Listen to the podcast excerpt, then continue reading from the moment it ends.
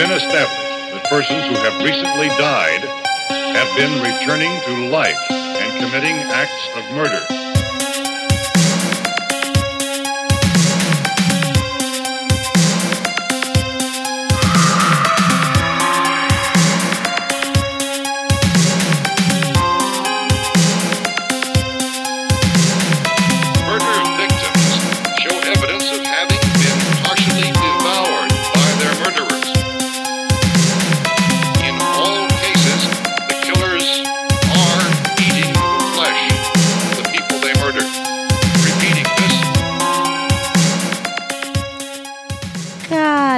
Καλησπέρα, τετεκτιβάκια. Καλησπέρα, μικρή Πουαρό.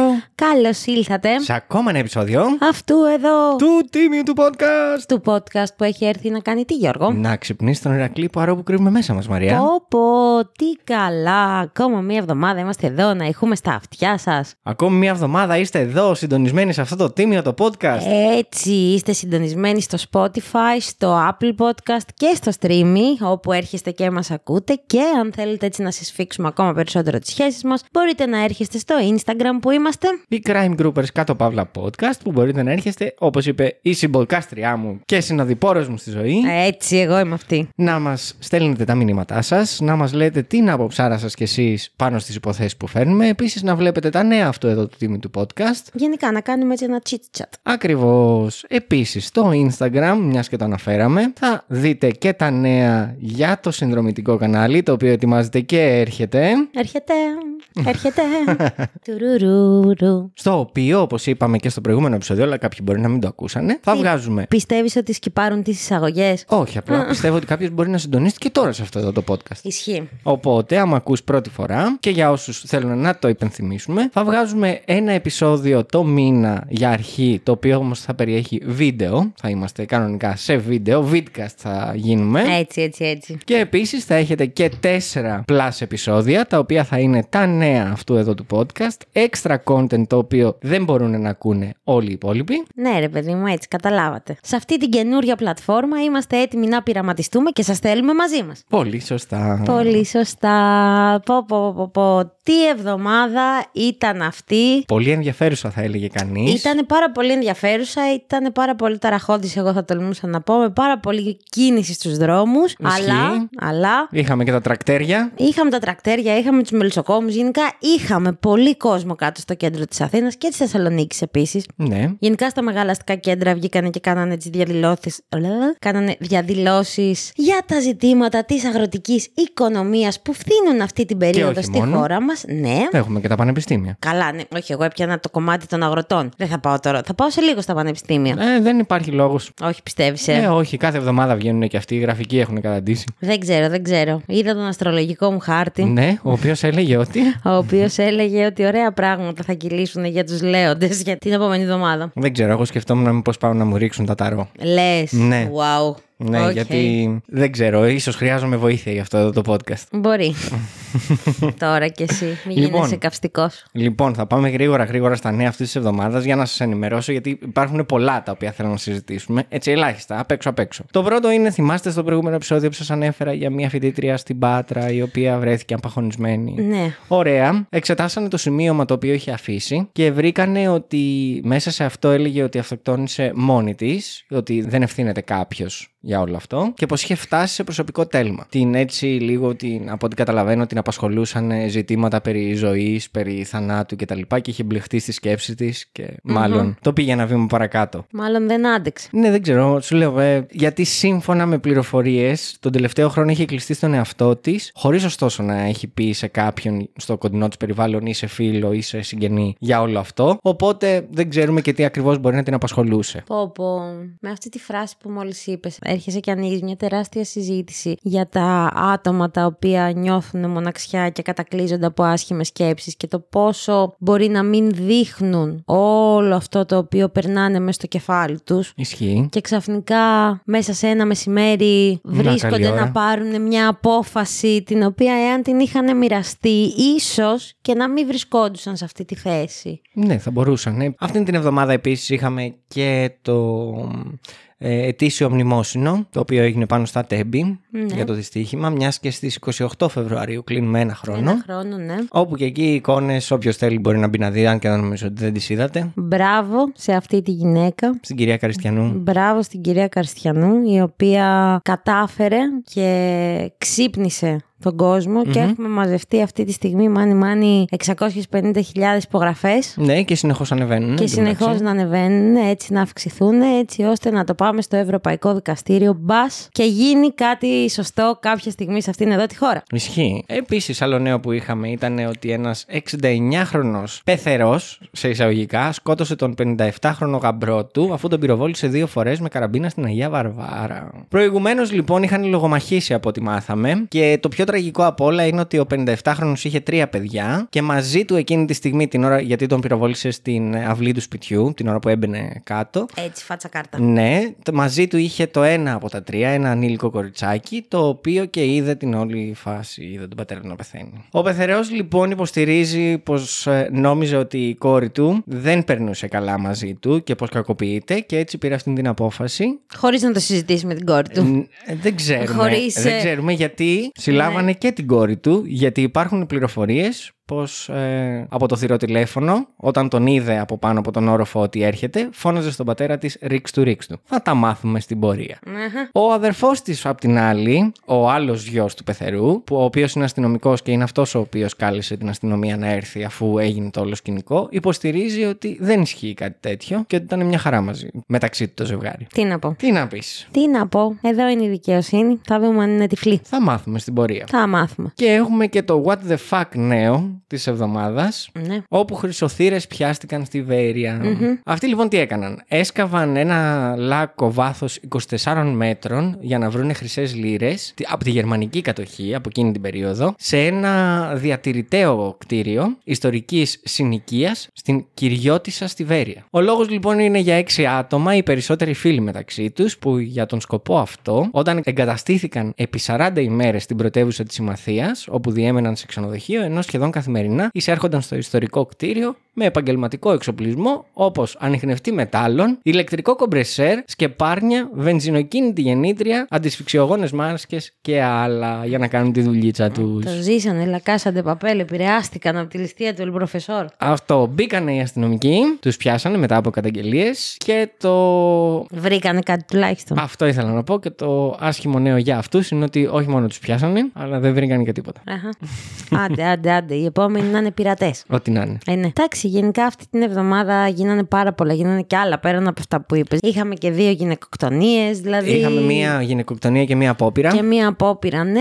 Ε, Επίσης, βρήκαμε την Σταυρούλα, την οποία ψάχναμε. Ναι. Βρήκαμε το πτώμα της στο, σε έναν. ε, Όχι τώρα, το είχαν βρει πριν από έξι μήνες Ναι. σε μια υφαλοκρηπίδα στον Πόρο. Και το πτώμα της ήταν τόσο καιρό στα ζήτητα, μιας και δεν. Κανείς δεν την αναζήτησε. Ναι, ναι, ναι, και δεν την αναζήτησε και δεν είχε. Δεν την είχε εξακριβωθεί. αναγνωρίσει, ναι. ναι. έτσι, πολύ ωραία πράγματα όπως καταλαβαίνετε συμβαίνουν σε αυτόν τον κόσμο για ακόμα μία εβδομάδα. Πάρα πολύ. Εδώ είμαστε. Το καλό είναι ότι. Ότι; Α, ανοίγει το τριώδιο. Αν δεν έχει ήδη ανοίξει, ανοίγει το τριώδιο.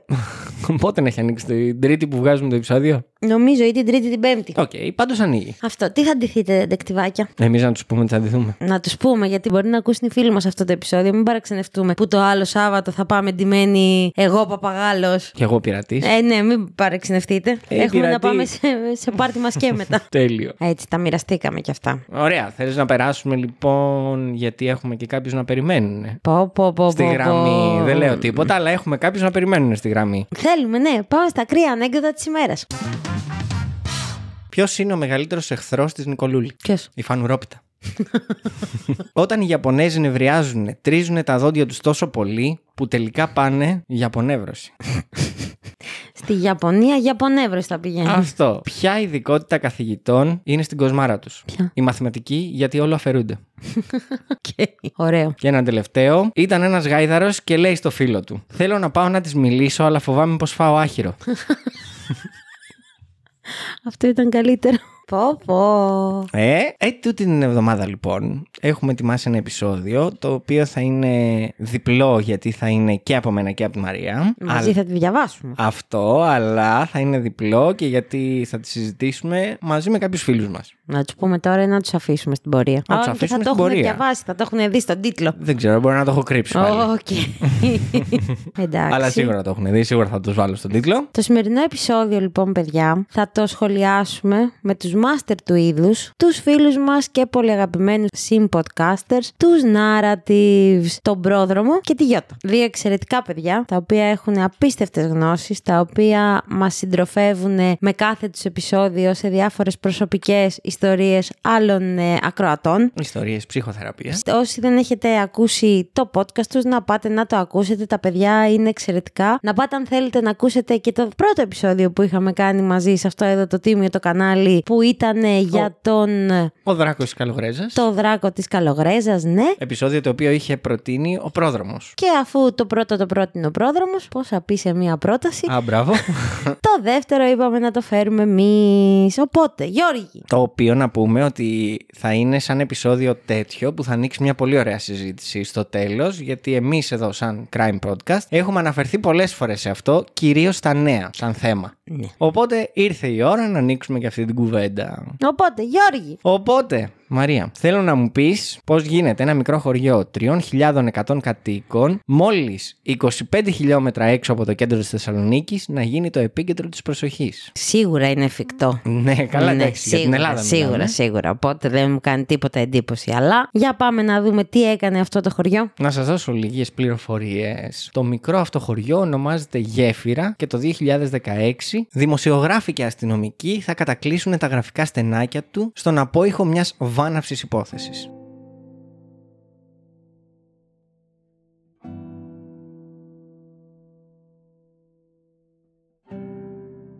Είναι λοιπόν καλοκαίρι και πιο συγκεκριμένα 11 Ιουνίου του 2016. Όλα τα παιδιά περιμένουν πώς και πώς να περάσουν οι λίγες μέρες που απομένουν μέχρι τις διακοπές του καλοκαιριού. Και ενώ όλοι ονειρεύονται παραλίες και φαντάζονται ώρες παιχνιδιού, κανείς δεν φαντάζεται πως μέσα σε λίγα λεπτά όλα θα πάρουν μια πολύ σκοτεινή τροπή. Όλα ξεκίνησαν όταν ο Τάσος Νάτσος, ένας 14χρονο έφηβος, αποφάσισε να βγει μία βόλτα με τον κολλητό του φίλο. Ήθελαν να παίξουν και να συζητήσουν γύρω από το δημοτικό αναψυκτήριο του χωριού, μιας και το βράδυ εκείνο οι κάτοικοι διοργάνωναν μία μουσική εκδήλωση. Η βραδιά τους ήταν ήρεμη και ευχάριστη και γύρω στις 11.30 ο Τάσος αποφάσισε να γυρίσει σπίτι του, μιας και ήταν ήδη αργά και οι γονείς του θα ανησυχούσαν. Χαιρέτησε τα υπόλοιπα παιδιά στην πλατεία και έφυγαν μαζί με το φίλο του με κατεύθυνση προς τα σπίτια τους. Ο Τάσος όμως δεν εμφανίστηκε στο σπίτι του.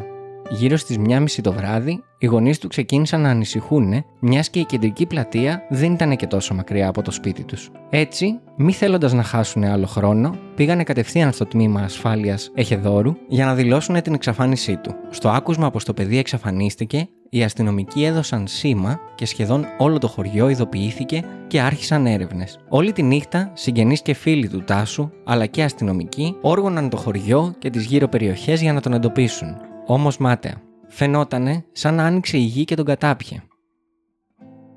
Με το πρώτο φως του ηλίου, οι έρευνες αυξήθηκαν και όλο και περισσότεροι συγχωριανοί λάμβαναν μέρος. Μέχρι που στις 10.30 το πρωί της επόμενης ημέρας στάλθηκε σήμα πως εντοπίστηκε. Ο Τάσος βρέθηκε νεκρός ανάμεσα σε χόρτα, μέσα σε μια λίμνη αίματος, βαριά τραυματισμένος από μαχαίρι, το οποίο μάλιστα βρισκόταν δίπλα του. Η τοποθεσία που βρέθηκε το σώμα του άτυχου 14χρονου προβλημάτισε τις αρχές, μιας και απήχε πολύ από το σπίτι του και ήταν από την αντίθετη μεριά, όμως δεν ήταν το μόνο που τους προβλημάτιζε. Ποιος μπορεί να έκανε κάτι τέτοιο και γιατί με τόσο ερασιτεχνικό τρόπο; Γιατί να αφήσει το όπλο του εγκλήματος δίπλα στο θύμα; Ρωτώντας τους γονείς του, έμαθαν για το πρόγραμμα του μικρού Τάσου το προηγούμενο βράδυ και έτσι επικοινώνησαν με τον φίλο του που ήταν και ο τελευταίος που τον είδε ζωντανό. Φύγαμε μαζί από το αναψυκτήριο και αφού φτάσαμε στη γωνία που έπρεπε να στρίψω για το σπίτι μου, τον αποχαιρέτησα. Από εκείνη τη στιγμή και μετά δεν τον είδα ξανά. Έμαθα ότι τον αναζητούν οι γονείς του, αλλά δεν μπορούσα να βοηθήσω περισσότερο. Οι αρχές μετά από αυτό δεν μπορούσαν να καταλάβουν και πολλά από τα λεγόμενά του. Του έκαναν κι άλλες ερωτήσεις, μήπως είχε αντιληφθεί αν ο Τάσος είχε κάποια παρεξήγηση με κάποιον άλλο φίλο του από το χωριό ή ίσως με κάποιον μεγαλύτερό του από τις προηγούμενες ημέρες. Αλλά και πάλι τίποτα. Δεν γνώριζε ούτε είχε πέσει κάτι τέτοιο στην αντίληψή του. Στο χωριό μετέβησαν έμπειρο κλιμάκιο της εγκληματολογικής υπηρεσίας Θεσσαλονίκης και ξεκίνησαν αμέσως τις έρευνες. Το πρώτο πράγμα το οποίο παρατήρησαν ήταν πως εκτός από το μαχαίρι, ο δράστης είχε αφήσει και δείγμα DNA στα νύχια του Τάσου. Αυτό σήμαινε πως ο Τάσος είχε παλέψει με το δράστη. Επίσης, απέκλεισαν το κίνητρο της ληστείας αφού τα χρήματα και το κινητό του τηλέφωνο βρέθηκαν δίπλα στο σώμα του. Επιπλέον, απέκλεισαν και το ενδεχόμενο να είναι σεξουαλικό το έγκλημα, μιας και βρέθηκε ντυμένος. Περιμένοντας το πόρισμα του ιατροδικαστή, οι αρχές βρήκαν πως κοντά στο σημείο υπήρχε μία κάμερα τοποθετημένη από σπίτι, από την οποία λογικά θα είχε περάσει ο Τάσος, και έτσι ξεκίνησαν να ψάχνουν τα αρχεία της. Το πόρισμα του ιατροδικαστή σόκαρε ακόμα πιο πολύ τους γονείς του 14χρονου Τάσου, αλλά και τους κατοίκους της περιοχής, ο 14χρονο έφερε πολλά τραύματα από μαχαίρι στην καροτίδα και σε άλλα σημεία του σώματός του και εντοπίστηκαν και ίχνη πάλι. Είχε τραυματιστεί επίσης στο μάτι και στον αυχένα, ενώ ο δράστης είχε προσπαθήσει να τον στραγγαλίσει. Το θανάσιμο χτύπημα ήταν αυτό που κατάφερε να του κάνει στην καροτίδα, το οποίο μάλιστα φαίνεται να δόθηκε με όλο το μένος του δράστη. Το γεγονός πως πάλεψε ο Τάσος και πως ο δράστης άφησε το όπλο του εγκλήματος θα μπορούσε να σημαίνει πως ο δράστης ίσως να είναι κοντά στην ηλικία και το μέγεθος του Τάσου. Με αυτά τα στοιχεία οι αρχές θα προσανατολίσουν τις έρευνές τους στο στενό φιλικό κύκλο του 14χρονου και θα προσάγουν τον κολλητό του φίλο μαζί με τους γονείς του στο αστυνομικό μέγαρο Θεσσαλονίκης για να καταθέσουν. Ο φίλος του Τάσου είχε δηλώσει αρχικά πως είχε αφήσει τον Τάσο και είχε πάει κατευθείαν σπίτι του. Από τα αρχεία της κάμερας όμως οι αστυνομικοί είδαν κάτι τελείως διαφορετικό. Ο Τάσος είχε περάσει μαζί του από το σημείο κατευθυνόμενοι προς το σπίτι του φίλου του και όχι προς το σπίτι του Τάσου. Κάτι άλλο που φάνηκε ύποπτος στους αστυνομικούς ήταν πως ο φίλος του είχε κάποια σημάδια στα χέρια, τα οποία δεν μπορούσε να τους δώσει κάποια πιστική εξήγηση για το πώς δημιουργήθηκαν. Έτσι ξεκίνησαν να τον πιέζουν με ερωτήσεις και εκείνος έπεφτε συνεχώς σε αντιφάσεις. Μέχρι που κάποιες ώρες αργότερα, ο 14χρονο φίλος του Τάσου, το όνομα του οποίου δεν μπορούμε να αναφέρουμε για ευνόητους λόγους, κατά την ανακριτική του ομολόγησε την πράξη του. Ακόμα όμως και να μην το είχε κάνει, οι αστυνομικοί θα είχαν καταφέρει να τον δέσουν με την υπόθεση αφού οι εξετάσεις DNA και δακτυλικών αποτυπωμάτων είχαν μιλήσει και επιβεβαίωναν πως ήταν ο δράστης. Η είδηση ότι ο δολοφόνος του Τάσου ήταν ο συμμαθητής και φίλος του άφησε άναυδη την κοινή γνώμη όχι μόνο της τοπικής κοινωνίας αλλά και ολόκληρης της χώρας. Ο 14χρονο ανήλικος δολοφόνος και το θύμα ήταν φίλοι μεταξύ τους και στο παρελθόν δεν είχαν δώσει ποτέ δικαίωμα, καθώς δεν έμπλεκαν ποτέ σε φασαρίες. Για να δικαιολογηθεί ο νεαρός, είπε στους αστυνομικούς πως εδώ και δύο χρόνια δεχόταν από το θύμα και από άλλους φίλους του ένα ιδιότυπο bullying με προσβλητικές και μειωτικές εκφράσεις για τον ίδιο αλλά και για την οικονομική κατάσταση της οικογένειάς του. Για δύο χρόνια δεχόμουν προσβολές. Παρότι ήμασταν φίλοι, ο Τάσος με πείραζε και με κορόιδευε. Δεχόμουν φραστικέ επιθέσεις για την οικονομική κατάσταση της οικογένειάς μου. Μου έλεγε συνεχώς ότι ο πατέρας μου δεν είναι ικανός ούτε ένα καλό τρακτέρ να πάρει και δεν μπορούμε να αγοράσουμε γιατί είμαστε φτωχοί. Αυτά ανέφερε μεταξύ άλλων και περιέγραψε με ψυχραιμία πώς έφτασε στο σημείο να σφάξει τον συνομήλικο φίλο του το βράδυ του Σαββάτου. Φεύγοντας από το αναψυκτήριο, άρχισε να μου λέει τα ίδια. Δεν άντεξα, αγανάκτησα. Μαλώσαμε και πλησιάζοντας το σπίτι μου, του είπα ότι θέλω να πάω στην τουαλέτα και να γυρίσω πίσω για να τα βρούμε. Μπήκα στο σπίτι, πήρα το μαχαίρι, βγήκα έξω και τον χτύπησα με αυτό στο λαιμό.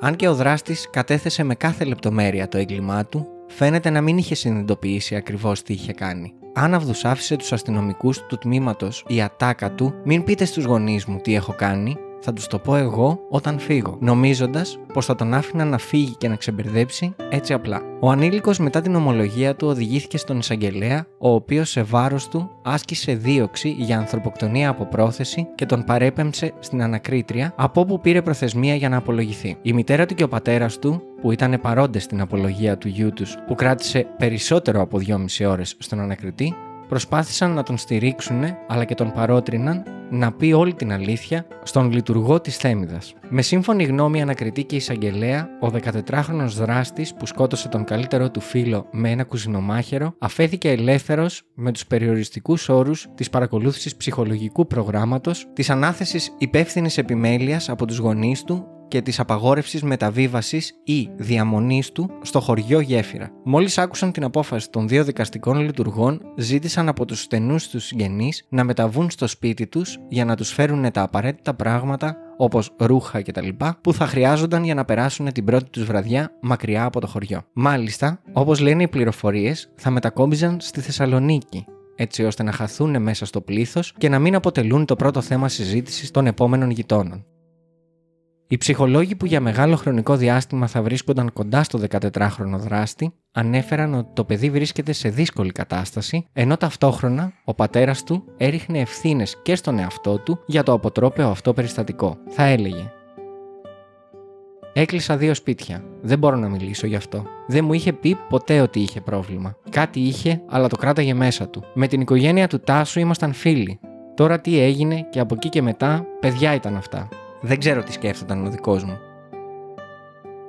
Για μία ακόμη φορά, και σε αυτήν την υπόθεση ανθρωποκτονίας θα επιβεβαιωθεί το ρητό «Όλοι ξέρανε, αλλά κανένας δεν γνώριζε». Οι γείτονες εμφανίστηκαν στις τηλεοράσεις κάνοντας δηλώσεις ότι ο δράστης είχε παραβατική συμπεριφορά και ήταν επιθετικός. Από 10 χρονών είχε τα όπλα, σκότωνε σκυλιά και μαχαίρωνε κουνέλια, ανέφερε γείτονα μπροστά στην τηλεοπτική κάμερα. Σύμφωνα με τα ρεπορτάζ, οι φίλοι και οι συμμαθητές του δράστη του είχαν δώσει το παρατσούκλι γκαγκά, καθώς ο δράστης είχε μια ιδιαιτερότητα στην ομιλία και μιλούσε πιο αργά από τα υπόλοιπα παιδιά. Γεγονός που προκαλούσε τα πειράγματα των συμμαθητών του. Πέρα από αυτό, ισχυρίστηκε ότι γίνονταν αντικείμενο κοροϊδίας και για τα κιλά του που τον εμπόδιζαν να τρέχει γρήγορα. Όμως, από ό,τι προέκυψε, δεν είχε ενημερώσει ούτε είχε παραπονεθεί στους γονείς του για όλα όσα περνούσε στο σχολείο. Εκείνες τις μέρες, ως επακόλουθο της αποκάλυψης του προβληματικού χαρακτήρα του δράστη, ήταν μαρτυρίες που χαρακτήριζαν τον 14χρονο ως ένα παιδί επιθετικό που προκαλούσε συχνά προβλήματα, αναγκάζοντας τους αρμόδιους να τον αποβάλουν από το σχολείο. Όμως, παρότι ο ίδιος ισχυριζόταν ότι έπεφτε θύμα bullying, ο ίδιος φέρεται να πείραζε έντονα τους συμμαθητές του και να δέχεται ανάλογες παρατηρήσεις και συστάσεις από τον διευθυντή. Και μάλιστα είχε ενημερωθεί και ο πατέρας του, στον οποίο είχαν αναφέρει αναφέρει ότι ο γιος του δημιουργεί προβλήματα. Ένας από τους συγγενείς του ανήλικου δολοφόνου είχε στρέψει τα πειρά του εναντίον του παππού του αγοριού, καθώς όπως ανέφερε ότι ο παππούς παρότρινε τον εγγονό του να προβαίνει σε πράξεις που δεν ταιριάζουν με την ηλικία του. Θα πει χαρακτηριστικά. Μακάρι να μπορούσα να πω κάτι καλό για αυτό το παιδί, αλλά δεν μπορώ. Πρέπει να πω την αλήθεια. Έσφαξε τον Τάσο σαν να ήταν ζώο. Ο παππούς του του έλεγε: Ό,τι σε ενοχλεί και δεν σου αρέσει να το σκοτώνεις γαλουχήθηκε με αυτόν τον άσχημο τρόπο, είπε συγγενής του 14χρονου και συνέχισε. Είμαστε συγγενείς δεύτερου βαθμού και με πονάει η κατάληξη αυτού του παιδιού. Του έλεγε ο παππούς: Σφάξε την κότα, σκότωσε το σκύλο για να γίνεις άντρας. Ήταν λάθος αυτό που έκανε ο παππούς του. Κυκλοφορούσε στο σχολείο με σουγιά. Ένα τέτοιο παιδί δεν το κοροϊδεύεις, το φοβάσαι και εμένα το παρουσιαστικό του με τρόμαζε πολύ, παρόλο που ήταν μόνο 14 ετών. Αν περνούσε ένα σκυλάκι έξω από το σπίτι του, το σκότωνε. Δεν ήταν φυσιολογικό παιδί. Κάτι του έφταγε και ξεσπούσε με αυτόν τον τρόπο. Οι γονείς όφυλαν να είχαν δει το πρόβλημά του.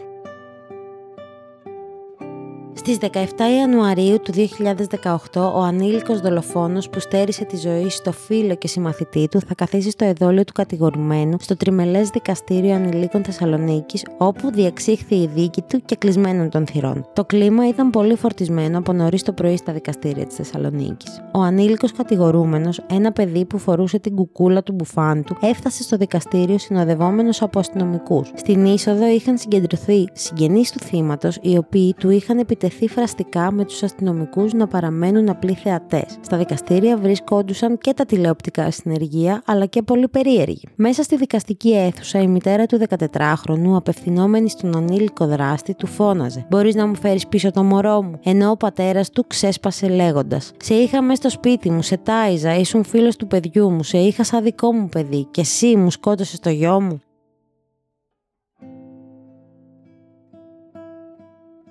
Κατέθεσαν συνολικά 13 άτομα, οι μισοί εκ των οποίων συμμαθητές των δύο αγοριών. Ένα αγόρι βγήκε με κλάματα από την αίθουσα μετά την κατάθεσή του. Τα περισσότερα παιδιά είπαν ότι ο 15χρονο ήταν συχνά επιθετικός και ότι κυκλοφορούσε στο χωριό με σουγιά. Ο τελευταίος, σύμφωνα με πληροφορίες, είχε κατεβασμένο το κεφάλι του καθ' όλη τη διάρκεια της δίκης. Όταν κλήθηκε να απολογηθεί, φέρεται να είπε πολύ σύντομα ότι δεν θυμάται τίποτα από εκείνο το βράδυ. Για τον 14χρονο τότε δράστη, γιος μιας συνηθισμένης οικογένειας, μιας και ο πατέρας του ήταν εργάτης και αργότερα οδηγός, μετά τη σύλληψή του, ο ανακριτής και ο εισαγγελέας είχαν ζητήσει να παρακολουθείται από ψυχολόγο. Παρόλο που ο εισαγγελέας του απαγόρευσε τη διαμονή στη γέφυρα και η οικογένεια μετακόμισε στη Θεσσαλονίκη, οργισμένοι συγγενείς στα δικαστήρια έλεγαν ότι συνέχισαν να επισκέπτονται το χωριό.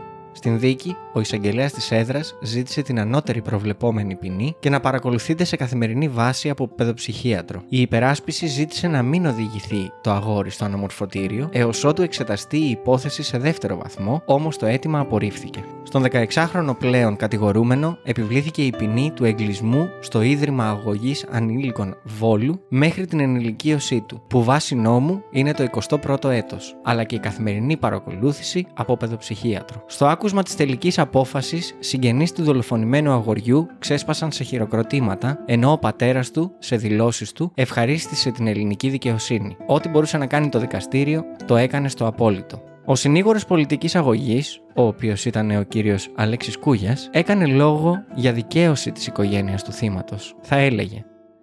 Υπήρξε μια δικαίωση της οικογένειας του θύματος, οι οποίοι δεν μπορούσαν να ζήσουν αυτόν τον εφιάλτη να είναι ελεύθερος ο δολοφόνος του παιδιού τους. Εάν δεν αλλάξει η απόφαση από το εφετείο, ο νεαρός θα ακολουθήσει τη σημερινή απόφαση του δικαστηρίου ώστε να βελτιωθεί η προσωπικότητά του και στα 21 του να είναι ένας χρήσιμος πολίτης για την κοινωνία. Η απόφαση διόρθωσε κάτι πρωτοφανές. Στην ερώτηση που του έκαναν εάν η οικογένεια του 14χρονου σκοπεύει να κινηθεί εναντίον των γονιών του δράστη, απάντησε ότι ο ίδιος είναι υπέρ της κοινωνικής ειρήνης. Μετά την ανακοίνωση της απόφασης, ο πατέρας του 14χρονου θύματος, ο κύριος Μαργαρίτης Νάτσος, δήλωσε πως η δικαιοσύνη έκανε ό,τι μπορούσε να κάνει, από εκεί και πέρα ας τιμωρηθούν από κάποιον άλλον, ίσως από τον Θεό. Σύμφωνα με τον ίδιο, ο ανήλικος δεν μετάνιωσε, αλλά δήλωσε στο δικαστήριο πως δεν θυμάται τίποτα. Πέρασε καιρός. Δεν θυμάμαι τι έγινε, είπε ο νεαρός στο δικαστήριο, σύμφωνα με τον κύριο Νάτσο.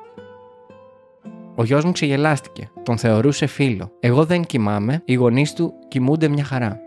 Στις 27 Μαΐου του 2023 θα επιδικαστεί αποζημίωση 400.000 ευρώ στην οικογένεια του άτυχου Τάσου. Χρήματα που όμως η μητέρα του δεν τα ήθελε. Σε τηλεοπτική εκπομπή που θα μιλούσε θα έλεγε «Και να τα καταθέσουν τα χρήματα δεν τα θέλω. Εγώ το παιδί μου θέλω. Κανένας δεν μπορεί να μου το φέρει πίσω όμως. Όταν δεν νοιάζονται που βρίσκεται, τι κάνει και τι δεν κάνει, αυτοί έχουν την ευθύνη». Είπε επιρρύπτοντας ευθύνες στους γονείς του δολοφόνου του γιού της. Η μητέρα του Τάσου περιέγραψε τη στιγμή που άρχισε να αναζητά το παιδί της και κάλεσε στο τηλέφωνο τον συμμαθητή του και δράστη του εγκλήματος. Ψάχναμε αλλά τίποτα.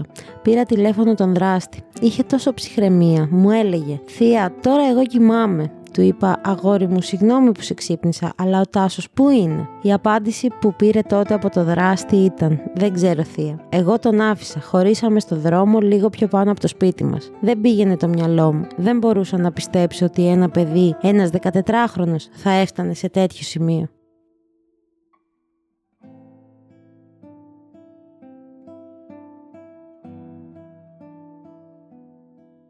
Αυτή ήταν η υπόθεση που φέραμε. Ήταν μια υπόθεση η οποία θίγει πολύ βασικά ζητήματα. Θίγει ένα θέμα το οποίο νομίζω ότι όσα χρόνια και να περάσουν δεν πρόκειται να εξαλειφθεί. Και αυτό είναι το bullying που στη σημερινή εποχή το λέμε bullying. 10 χρόνια πριν το λέγαμε εκφοβισμό. 30 χρόνια πριν το λέγαμε έλα μωρέ τι θα πάθει; Παιδιά είναι, Παιδιά πειράζονται είναι, μεταξύ τους. πειράζονται μεταξύ τους. Εντάξει, δείχνει, γιατί αυτή η υπόθεση έγινε το 2016. Ναι, είναι πολύ δείχνει πρόσφατα. ότι οι παθογένειες οι οποίες έχουν σε μικρότερες ε, κοινωνίες είναι πολύ πιο έντονες από αυτές που υπάρχουν στα αστικά κέντρα. Ναι, Ένα πράγμα το οποίο μου έβγαλε με αυτή η υπόθεση σε γενικό επίπεδο. Τώρα άμα το πάω σε λίγο πιο προσωπικό και στις σχέσεις που είχαν αυτά τα δύο παιδιά μεταξύ τους, ό,τι και να ήταν ο Τάσος, σίγουρα δεν του άξιζε να τον δολοφονήσει ο φίλος του. σε καμία περίπτωση. Απλά ερώτηση. Πιστεύεις όντως ότι ήταν φίλος του. Με την Ε, έννοια. Δεν πιστεύω ότι ήταν φίλος του, απλά σαν φίλο του τον παρουσιάζουν. Μμ,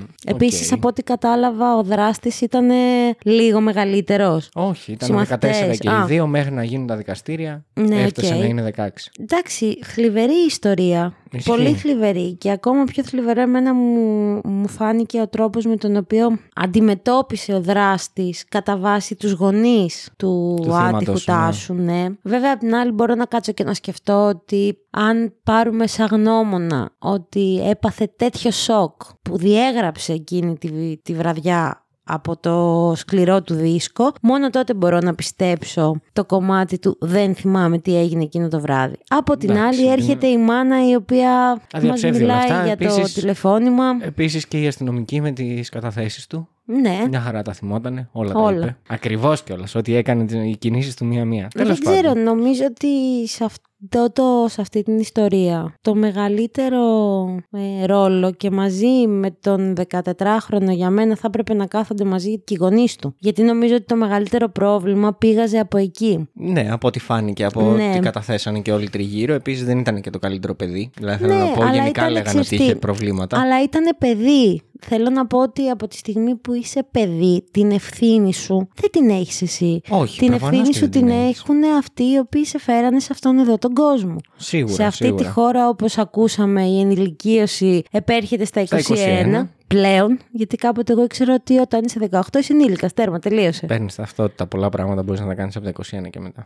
Ναι, Αλλά τέλος πάντων, ναι, ρε παιδί μου, ότι μέχρι μία χι ηλικία είσαι υπό την ευθύνη των γονιών σου. ναι, οκ. Η αλήθεια είναι ότι το μόνος λόγος που επιλέξαμε ντετεκτιβάκι αυτή την υπόθεση είναι ακριβώς για τη φύση της υπόθεσης που ανοίγει την κουβέντα για το bullying. Ναι. Ανοίγει την κουβέντα όλη αυτή για το τι συμβαίνει ακόμη και σήμερα που το βλέπουμε πάρα πολύ σε τραγικό βαθμό με όλους τους ανήλικους και τη βία που επικρατεί. Που επικρατεί, ναι. Και νομίζω ότι έχουμε φέρει τους καταλληλότερους να μιλήσουν γι' αυτό. Μία, μία μητέρα και ένα πατέρα, όπως επίσης και ψυχολόγο. Λοιπόν, Γιώργη, Λοιπόν Μαρία, νομίζω ότι αυτή την υπόθεση καλά τη συζητήσαμε έτσι λίγο μεταξύ μας, είπαμε τα πρώτα-πρώτα. Αλλά εδώ έχουμε φέρει τους masters του είδους. το είπαμε και στην αρχή του επεισοδίου. Φυσικά, αλλά τώρα πρέπει να το επαναλάβω. Γιατί τις κατά podcast κάνουμε αν δεν το επαναλάβουμε. Έχεις δίκιο. Δηλαδή, αν δεν μπαινεύει στο σπίτι σου, θα πέσει να σε πλακώσει και όλα τα συναφή, η podcastική κοινότητα. Μπορώ να λέω πάρα πολλά πράγματα γι' αυτό. Οπότε, Αλλά ποιους έχουμε μαζί μας; έχουμε μαζί μας τη Γιώτα,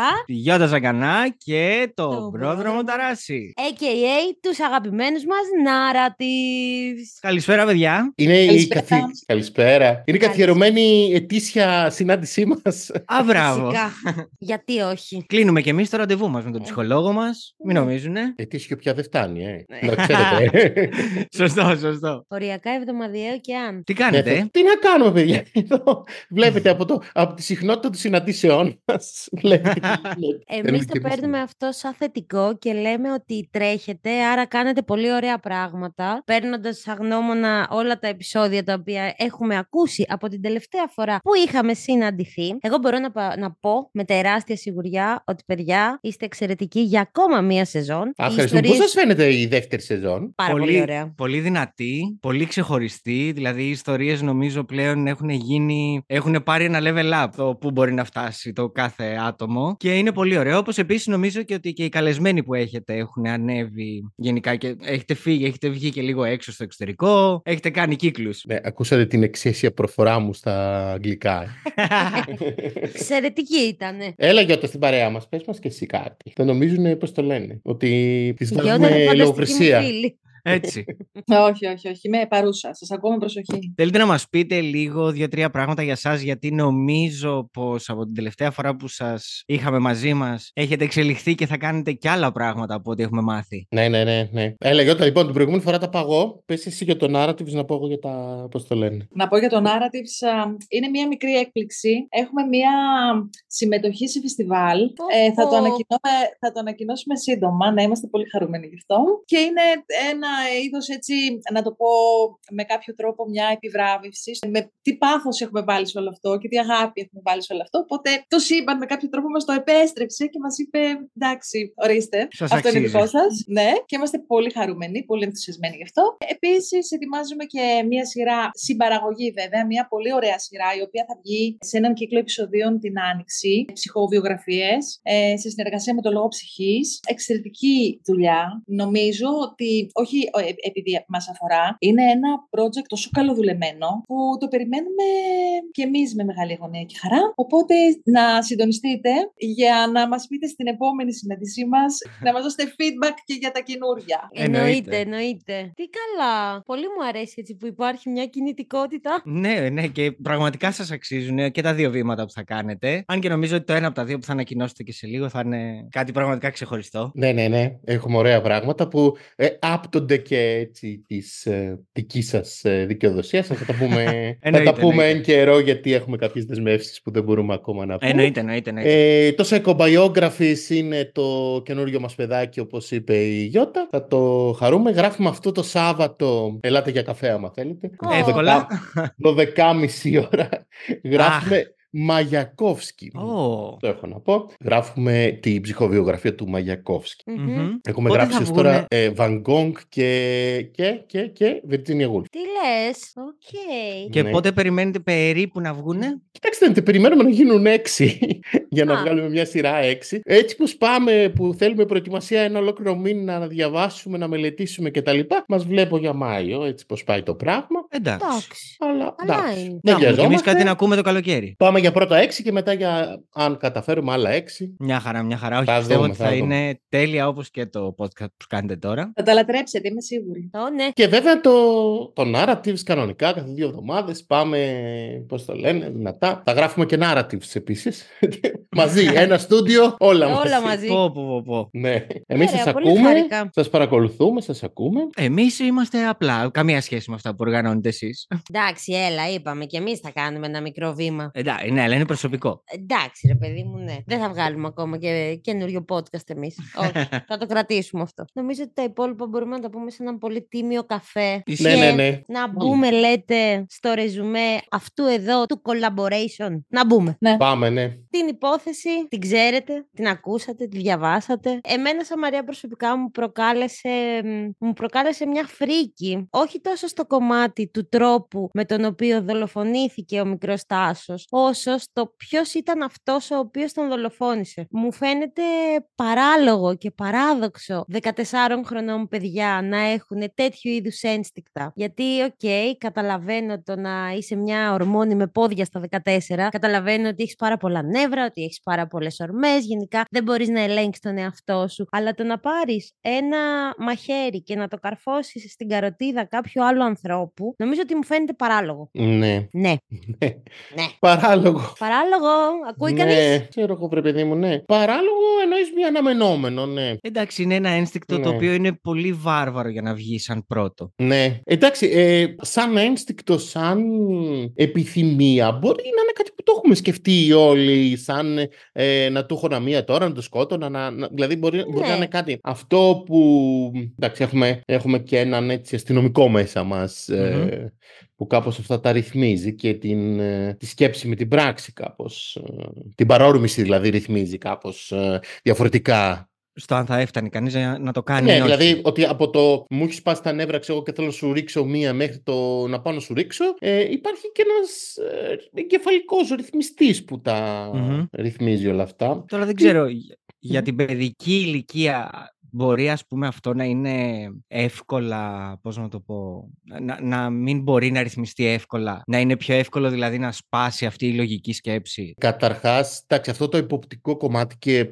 ο έλεγχος των παρορμήσεων είναι ένα κομμάτι το οποίο οριμάζει εγκεφαλικά προς την ξέρω εγώ, ανηλικίωση, ιδιαίτερα στους άντρες, Μμμ. ξέρω εγώ, εκεί κοντά στα 21, 22. Ε, δηλαδή είναι και αυτό το κομμάτι του κεφάλου που ρυθμίζει την, που έχει τον έλεγχο των παρορμήσεων, που είναι ε, ωριμάζει αργότερα. Οπότε το να κάνει παρορμήσεις, να κάνει κάτι παρορμητικό ένα παιδί, Μμμ. γενικά εντάξει δεν λέμε σκοτώνει τους φίλους του, Ναι, οκ. ναι, εντάξει. Το, το να κάνει παρορμήσεις. Ας πούμε, πιο, για παράδειγμα, πιο πιθανό είναι ο γιος μου που είναι 7 να χτυπιέται κάτω στο σούπερ μάρκετ, ας πούμε, γιατί δεν του πήρα σοκολάτα, Ναι. παρά, ξέρω εγώ, εγώ. Ναι, οκ, Όχι όμως κατάλαβα. επειδή έχω μεγαλύτερη σοφία μόνο, αλλά και γιατί ε, μπορεί αυτά τα πιο αυτόματα να έχει αναπτυχθεί ένα κομμάτι του εγκεφάλου μου που να τα ρυθμίζει. Μμμ, μμμ. Ένα πιο εποπτικό, ας πούμε, πώς να το πούμε. Η αλήθεια είναι ότι ε, ήθελα κιόλας να, να κάνουμε μαζί αυτό το επεισόδιο γιατί θέλω να βλέπω και τις δύο μεριές, δηλαδή και τη δικιά σου σαν ε, ψυχολόγος και τη δικιά σου σαν ε, μητέρα που ξέρεις το Λοιπόν, βιώνεις. Εγώ θα σας πω λίγο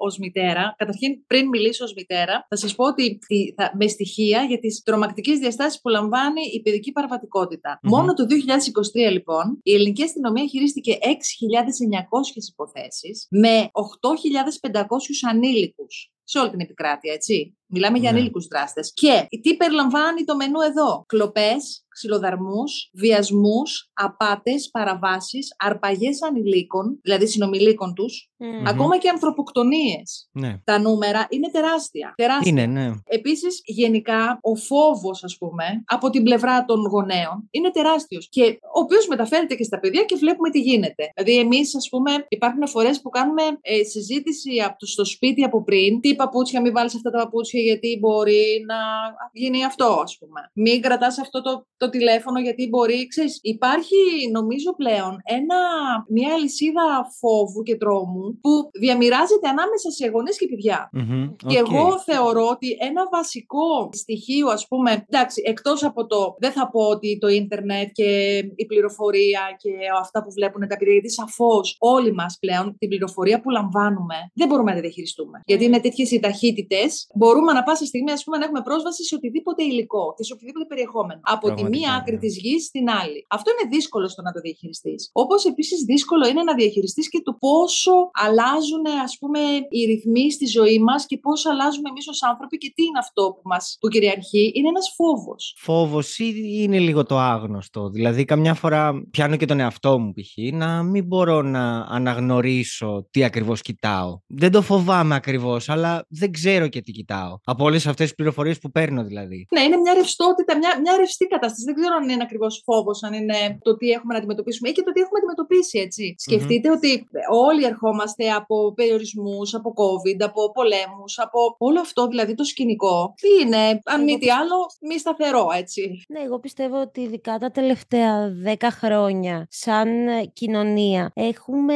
πάρα μα πάρα πολλά σκαμπανεβάσματα και δ- όχι προς το θετικό κομμάτι. Θέλω να πω ότι μέσα σε μία δεκαετία περάσαμε μία κρίση, περάσαμε ένα COVID, περάσαμε ένα πόλεμο, αυτά ακριβώς τα οποία είπες και εσύ, σε συνδυασμό με άπειρες πληροφορίες, άπειρες πληροφορίες, τις οποίες απλά δεν μπορούμε να τις φιλτράρουμε και να τις διαχειριστούμε. Πόσο μάλλον εμείς που εμείς βασικά που είμαστε ενήλικες μπορούμε και έχουμε ένα χ φίλτρο. Ένα παιδί το οποίο βρίσκεται στη φάση της εφηβείας του. Σκέψου πόσο πιο δύσκολο είναι να διαχειριστεί όλο αυτό το οποίο βλέπει. Γιατί είναι σε μια φάση την οποία και θέλει να χτίσει πρότυπα και θέλει να ξεκινήσει να πιστεύει κάπου και θέλει να πατήσει τα δικά του τα πόδια. Πώς από όλα αυτά τα οποία, όλες αυτές τις προσλαμβάνσεις που έχει, πόσο εύκολο είναι να το κάνει αυτό και να το κάνει με έναν τρόπο έτσι, χωρίς να ενοχλήσει τον άλλον δίπλα του. Ναι, εντάξει, Ναι. εγώ σκέφτομαι ότι ε, ε, εγώ συμφωνώ πάρα πολύ με αυτό που λες και είναι ακριβώς και εμένα η- αυτή είναι η αντίληψή μου. Δηλαδή το ότι έχουμε ένα, ε, και αυτό που έλεγε η Γιώτα,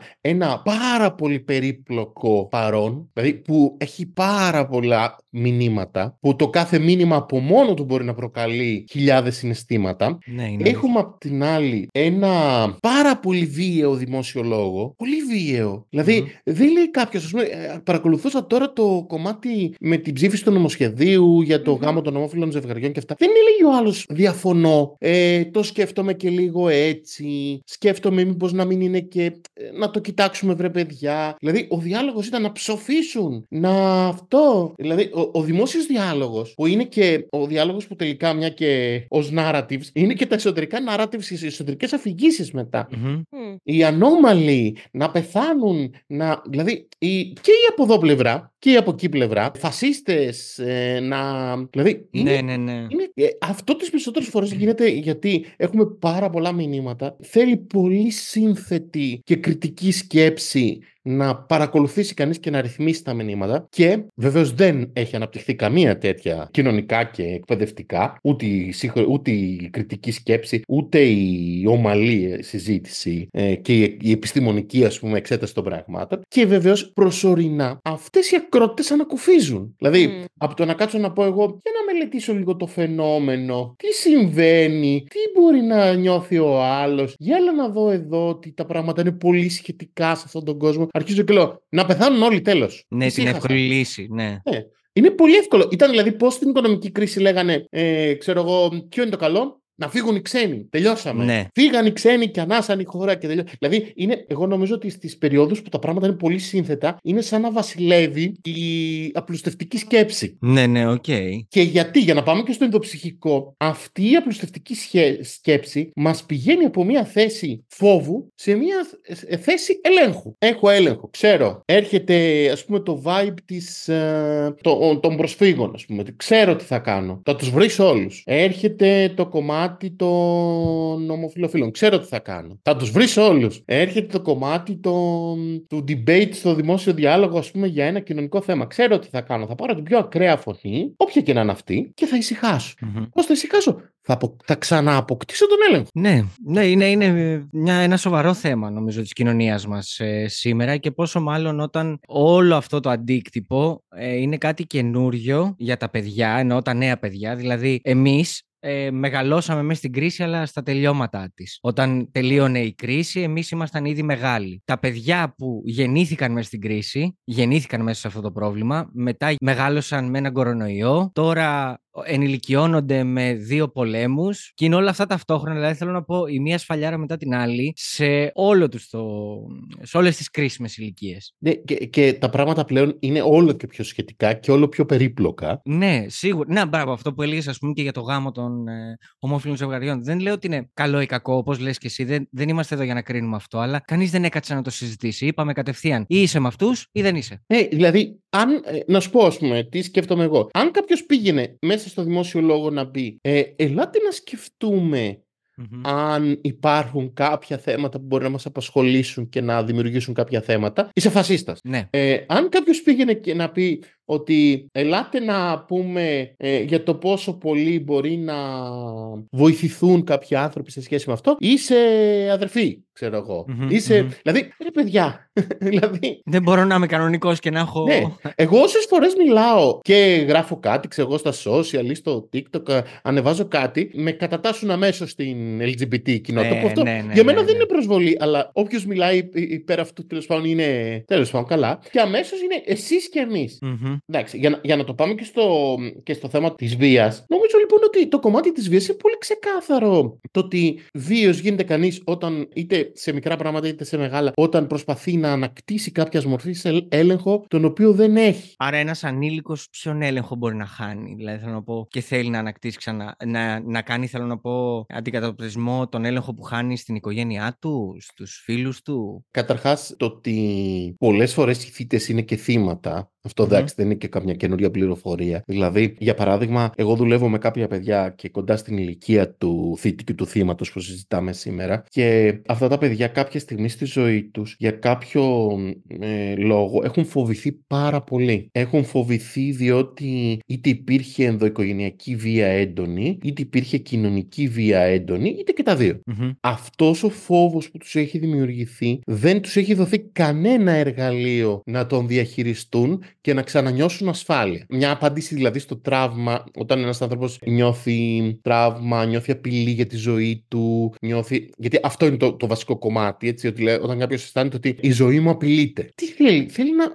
να αποκτήσει ένα τρόπο να ξανανιώσει ασφαλής. Οπότε δημιουργεί τη βία σαν ένα. Σαν μηχανισμό άμυνας. Ναι, ας πούμε σε, σε ένα βίαιο περιβάλλον. Δηλαδή, μου έλεγε ένα παιδί που συζητάγαμε που είναι κοντά σε αυτήν την ηλικία, μου έλεγε: Έφτασα σε ένα σημείο που αισθανόμουν πολύ μεγάλο φόβο, έτρεμαν τα πόδια μου και είπα: Δεν θα ξανααισθανθείς ποτέ φόβο. Μμμ. Και του λέω: Πώς το πέτυχες αυτό, Συνδέθηκα με τέτοιες παρέες ώστε να μπορούμε να αμυνθούμε ε, με βία απέναντι σε όσους θα μας την έπεφταν. Ναι, ναι, ναι, οκ. Ναι, είναι γνωστό αυτό βέβαια. Ειδικά για τα αγόρια. Συνήθως αυτό κάνουν. Προσπαθούν είτε να κολλήσουν σε μεγαλύτερες σε μεγαλύτερες ηλικίες σε άτομα για να μπορούν να τα προστατεύουν και να τους μάθουν όλο αυτό το σκληρό τρόπο ώστε να γίνουν και αυτοί σκληροί, είτε ναι, δημιουργούν αυτές τις ομάδες. Αλλά είναι και μια άμεση, άμα το δεις, είναι και μια άμεση συναισθηματική απάντηση στο μ, τι αισθάνομαι, πολύ μεγάλο φόβο και απειλή. Πώς θα Μμμ. ανακτήσω τον έλεγχο; Θα με ακούτε να λέω πολύ την έννοια του ελέγχου, γιατί αυτή κάπως ε, αντιλαμβάνομαι σε σχέση με αυτά, πώς θα ανακτήσω τον έλεγχο της ζωής μου και της ασφάλειάς μου, αφού δεν μπορεί να με προστατεύσει το σχολείο μου; Δεν μπορεί. Ναι, εντάξει, ούτως Ναι, ή ναι. άλλως. Δεν μπορεί να με προστατεύσει η κοινότητα, δεν μπορεί να με προστατεύσει κανείς. Ούτε η οικογένειά μου σε κάποιες περιπτώσεις. Και μιας και το ανέφερες στην υπόθεση, ας πούμε, αυτή, δεν ξέρω πώς μπορεί να ακούγεται, αλλά η πιθανότητα του να του είχε δημιουργήσει πρόβλημα ο παππούς που έλεγε ότι. λέγανε ότι του έλεγε από μικρό να σκοτώνει είτε γάτες είτε σκυλιά για να γίνει άντρας και είχε την ατάκα του όταν σε ενοχλεί κάτι, το καθαρίζεις. Πάνω σε αυτό, ήθελα να πω ακριβώς ότι το δυσλειτουργικό οικογενειακό περιβάλλον σαφώς και ευθύνεται για τη δημιουργία αυτών των αρνητικών προτύπων, τέλος πάντων. Από την άλλη, όμως, δεν είναι και όρημη η κοινωνία. Δεν, δεν υπάρχει οριμότητα και δεν υπάρχει και το πλαίσιο να μπορείς κάπως να ξεφύγεις και να μπορείς να επικοινωνήσεις αυτά, τα- του- τους φόβους σου έστω. Δηλαδή δεν είναι το εκπαιδευτικό σύστημα, ας πούμε, ε, Έτοιμο για να σε ακούσει. έτοιμο. Δεν είναι, Ναι. και, και σε σχέση με αυτό που λέγαμε πριν, δεν είναι και η κοινωνία έτοιμη. Δηλαδή, εμείς πάμε να βάλουμε πράγματα, να θέσουμε πράγματα και να βάλουμε βάσεις καινούριε σε ένα σύστημα το οποίο δεν μπορεί να αντέχει τις βάσεις. Δηλαδή, είναι σαν να πας, ας πούμε, να έχεις τη λάσπη από κάτω και να πας να χτίσεις από πάνω κάτι και να νομίζεις ότι θα είναι στέρεο. Αυτό θέλει, θέλει δουλειά Θέλει από την θεμέλια. αρχή. Μμ. Θέλει, θέλει θεμέλια. Εμείς δεν έχουμε τα θεμέλια. Και όσο και να λέμε ότι ξέρεις, ναι, υπάρχουν οι παροχές, υπάρχει η πρόνοια. Δεν, δεν είναι το σύστημα. Ε, από, ε, και μιλώ εντελώς εμπειρικά έτσι. Θεωρώ και από αυτά που βλέπω. Παρατηρώ συμπεριφορές παιδιών και παρατηρώ και τις συμπεριφορές των, των γονιών. Μμ. Αυτό λέει πολλά. Δηλαδή, αρκεί να παρατηρήσεις, ας πούμε, γιατί τι κάνουν τα παιδιά, μιμούνται. Ναι, σίγουρα. Σφουγγάρια παιδιά είναι ούτως ή μούνται. άλλως. Ναι. Εννοείται. Οπότε, λίγο κάπως θα πρέπει να, να δημιουργηθεί, δεν ξέρω κατά πόσο είναι εύκολο αυτό, να, να μπορεί να υπάρχει ένα πλαίσιο που κάποιος να, να, να βλέπει. Δηλαδή, θεωρώ ότι, για παράδειγμα, η εκπαιδευτική. Ποιος είναι κοντά σε ένα παιδί; Κατά βάση εκπαιδευτική, ναι. Ναι, εντάξει, και πόσο μάλλον όταν μιλάμε για μια κλειστή κοινωνία, δεν μιλάμε για κάποιο αστικό κέντρο που θεωρητικά πάντα στα αστικά κέντρα υπάρχει έτσι, θα το πω λίγο χήμα, ένας λίγο περισσότερος πολιτισμός να λες πώς. Ωραία και μια περισσότερη έτσι, επικοινωνία των προβλημάτων με τον οποιονδήποτε τρόπο γίνεται αυτό. Σε μια μικρή περιοχή όπως ήταν π.χ. η γέφυρα, πόσο εύκολο θα ήταν να κάνουν σωστά τη δουλειά τους. Και εκεί έρχεται ένα άλλο κοινωνικό θέμα που θέλω να θίξουμε εδώ, στο ότι από τη στιγμή που είσαι εκπαιδευτικός, ασκείς ένα λειτουργήμα. Δεν είναι ο ρόλος σου μόνο να μπαίνεις μέσα στην τάξη και να μαθαίνεις τα παιδιά γεωγραφία, ιστορία, θρησκευτικά, χημεία και όλα αυτά. Είναι να μπορείς να είσαι και δίπλα τους και να μπορείς να βλέπεις όταν ένα παιδί έχει κάποιες προβληματικές συμπεριφορές, να ενημερώνεις τους γονείς του και από εκεί και πέρα να παίρνεις λίγο την κατάσταση στα χέρια σου. Όταν δεν μπορείς να κάνεις κάτι άλλο. Εγώ είμαι αυτής της άποψης. Θέλω να πω ότι στην προκειμένη περίπτωση, αν είχαν ασχοληθεί λίγο οι καθηγητές τους ή έστω είχαν μιλήσει, τους είχαν κάνει κάποιες συζητήσεις. Είχαν μιλήσει παρόλα αυτά οι καθηγητές. Είχαν κάνει επίπληξη στον. Άλλο το να κάνεις επίπληξη και άλλο Είχαν το να. μιλήσει στον πατέρα του. Ναι, μα το θέμα δεν είναι να φωνάξεις το γονέα και να του πεις ότι το παιδί του είναι έτσι, έτσι και έτσι και έχει αυτή τη συμπεριφορά. Το θέμα είναι να του το πεις, αλλά να του δώσεις να καταλάβει ότι ξέρεις τι, για να έχει το παιδί σου αυτή τη συμπεριφορά, λογικά κάπου εσύ είτε δεν ασχολείσαι, είτε ασχολείσαι παραπάνω από ό,τι πρέπει, μάλλον, είτε κάτι δεν κάνει σωστά. Εμένα αυτό μου βγάζει. Σίγουρα, απλά νομίζω, διορθώστε με κιόλας αν κάνω λάθος, νομίζω δεν έχουν και το δικαίωμα οι καθηγητές να μπλέκονται παραπάνω. Βάσει έτσι όπως είναι η νομοθεσία στη χώρα μας. Ναι, ρε παιδί μου, δεν σου είπα να πάει και να πει στην πρόνοια ότι ξέρετε τι, αυτό το παιδί κακοποιεί τους και στο συμμαθητές γονέα του είναι και όλα μέχρι να αυτά. του κάνει τη...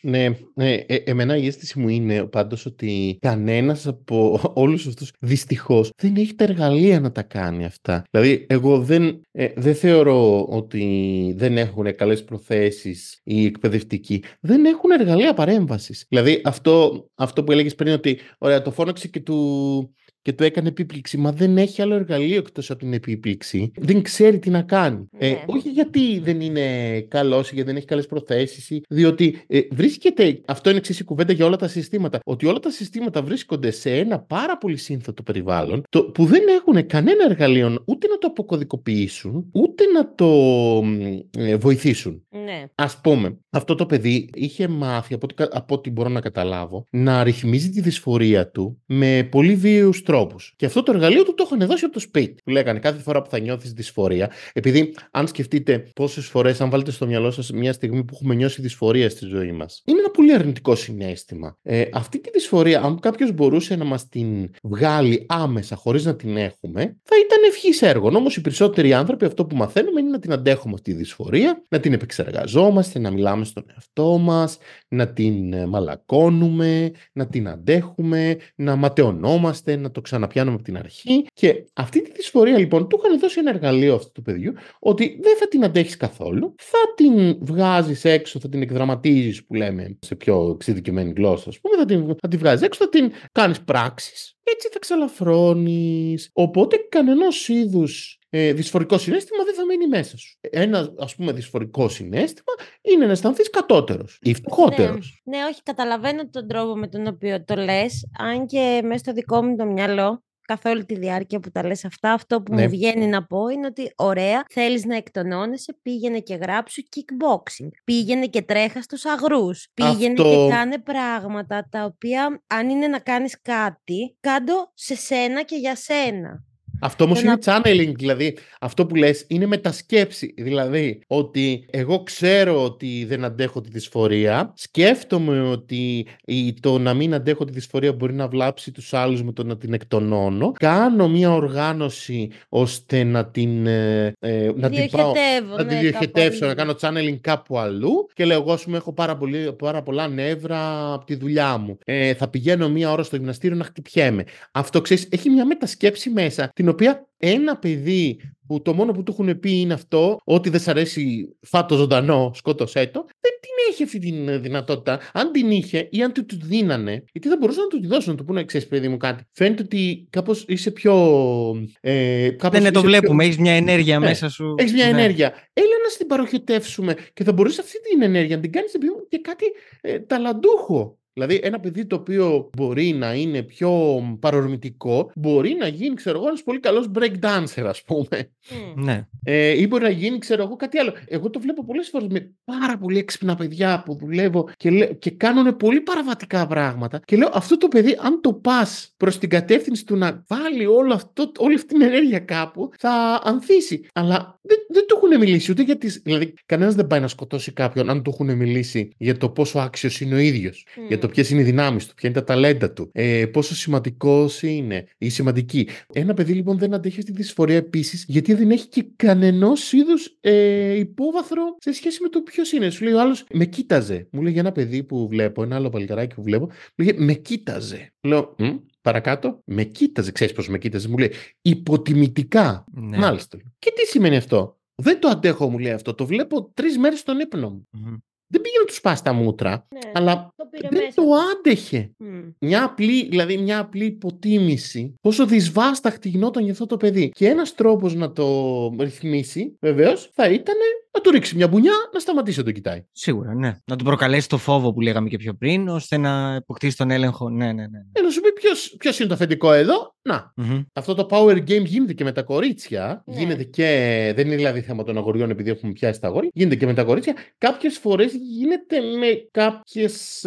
όχι τόσο ας πούμε αυτό που λέμε φυσική βία, ξέρεις, ε, με, πώς το λένε, με μπουνιές και κλωτσιές. Γίνεται με αποκλεισμούς, με Ναι. φήμες, με silent treatment, με τώρα δεν θα, θα κάνουμε πάρτι και δεν θα, σε- δεν θα καλούμε μόνο εσένα. Μμμ. Μμμ. Ναι, είναι λίγο πιο ψυχολογική η βία η οποία βγάζουν νομίζω τα κορίτσια σε αυτές τις ηλικίες σε σχέση με τα αγόρια που είναι λίγο πιο παρορμητικά. Αν και μέσα στον προηγούμενο μήνα να πούμε ότι είχαμε δύο περιστατικά. Ναι, Αυτό Ναι. θα έλεγα κι εγώ. Έχουμε- Και έχουμε άγρια πλέον- περιστατικά. Ναι, το ένα ήταν πολύ κιόλας. Άρα είχε και βιντεοσκόπηση, είχε και. Έχουμε, έχουμε, Βία, πλέον, ναι. έχουμε πλέον και κορίτσια. Δεν είναι παλιότερα η παραβατικότητα ήταν ε, ε, 90-10.